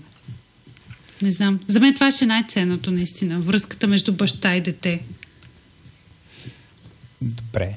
А, а, Рада, ти искаш да кажеш нещо по това? Съгласна съм с Надя. Съгласна си. Mm. Добре. А, кажете как, от каква подкрепа имате нужда и въобще хората, които не слушат, как биха могли да подкрепят вашите организации? А, по принцип, ние а, имаме ресурсен а, център за работа с. А, в смисъл, жени. пак това е Рада и да, тя Рада. е от. Да. Рада, работя, координирам фундация Gender Альтернативи. Която се казва Gender Before It Was Cool. Само да, да точно така. А, пак го казвам, защото преди около 2 часа го разказахме това и може би са забравили а, хората, така че... Да, да. ние сме базирани в Пловдив, а, доста активни, може би е единствената женска организация в Пловдив. А, имаме ресурсен център и ни трябват, а, да кажем, компютри и техника, а, с която да работим с а, жените, които са пострадали от домашно насилие и да преподаваме курсове по компютърна грамотност. Съответно, това би било чудесно, материална подкрепа а, бихме okay. имали нужда, естествено, от финансова подкрепа, като за това имаме и банкова сметка и бихме били изключително щастливи, ако хората откликнат на а, подобен тип а, инициативи, които правим ние. Добре. Имаме вебсайт. Да. Също. Ще, ще го сложим в бележките на шоуто. Да. Чудесно. Ами аз като представител на фонд, и то български фонд за жените, бих казала, че е важно хората да ни подкрепят най-вече с някакви дарения и, и по-скоро с инвестиция а, в тази кауза, защото много пъти а, хората искат да помогнат, искат да дарят за тази кауза, но не знаят къде и на кого. А пък Български фонд за жените, в крайна сметка, като фонд, това ни е работата, да набираме средства и след това да проверяваме на кого ги даряваме, за какво ги даряваме а, и дали тези пари са отишли там, където е трябвало да отидат. Така че на нас първо и най-важно ни е наистина хората да трябват финансови средства, които ние инвестираме дългосрочно и се опитваме да постигнем някаква устойчива промяна което е най-трудно. Добре, а ние с Ленко обещаваме нали, като си видим, да се видим на живо и да ви разкажем повече за тази платформа Patreon, дето ние ползваме за дарения. Mm-hmm. А, защото, например, тя решава много проблеми и е супер удобна. А, ако, например, двете организации ваши имаха Patreon, аз вече ще да съм патрон. Тоест, mm-hmm. беше супер лесно. Затова Още ние бихме... утре сме там. О, да, влизайте, а, ще ви отговорим на разни, на всякакви въпроси, как, що, какво и така нататък. Добре, е, Добре. прекрасно. Това е а, един чудесен завършик. Да. С, с Еленко искаме да ви благодарим. Еленко. Благодарим много. Е, а, и аз ми ще случи да супер разговор. А, и аз, надявам се. се. Надявам се, благодаря, че, отвър... че всъщност ни потърсихте по този повод, че поехте тази инициатива и това е изключително важно и се радвам, че можем да достигнем до вашите слушатели и се надявам те да са научили нещо ново. Със сигурност. Със сигурност са научили. Аз мисля, че един феминистки подкаст, някакъв такъв редовен, който говорите, ще е супер як. В смисъл, да може да се роди някаква много яка инициатива. И това може да ви разкажем в детайли как се прави. Добре. Така че, а, Рада, Ей, фонда ще в... ви спонсорира. Като си в София... Айде, завъртяхме ни Айде, тук в, в ефир станахме гранта Сделки, сделки. Добре. А, супер ви благодарим. А, и ние. Запазваме си правото да ви викаме по всякакви подобни теми. Ура! По следващата нали, конвенция. Да. Чудесно. Там сме. Добре. Thanks.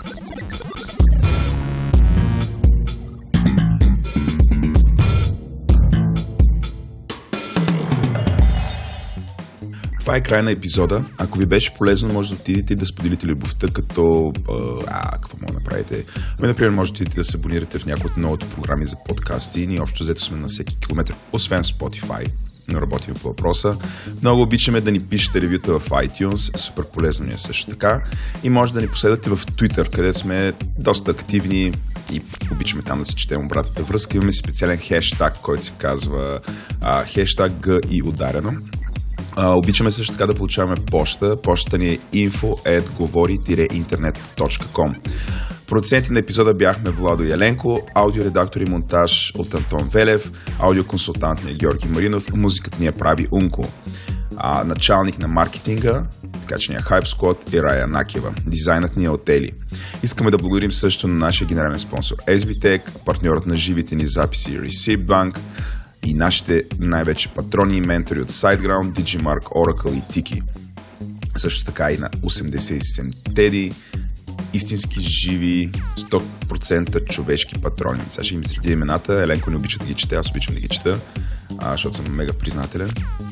Почваме. Димитър Смилянов, Ивелина Петкова, Иван Съртонев, Яна Лозева, Станислав Михайлов, Александър Лазаров, Красимир Димитров, Ангел Шойлев, Камен Станев, Хули, Петър Датодоров, Рая Накева, Доган Маркетинг, Георги Александров, Свилен Спасов, Георги Рибарски, Росен, Злобан Конев, Петя Райковска, Дима Петева, Илия Кръстев, Свободен агент, Георги Тодоров, Теодор Шатеров, Мартин Гергов, Илия Яков, Боби Петров, Константин Боянов, Юлиана Юриева, Ана Кременлиева, Надежда Дана Башева, Иван Христов, Светлин Николаев, Клапинг Мънки, Мета Баул, Яница Митева, Камен Бочев, Сурегаши, Методи Цанов, Деян Кочев, Виваню, Димитър Панов, Никифор Николов, Пейо Попов, Нестор Тодоров, Борис Кожухаров, Николай Бачийски, Михаил Сайхов, Ифи, Шугаршок, Иван Димитров,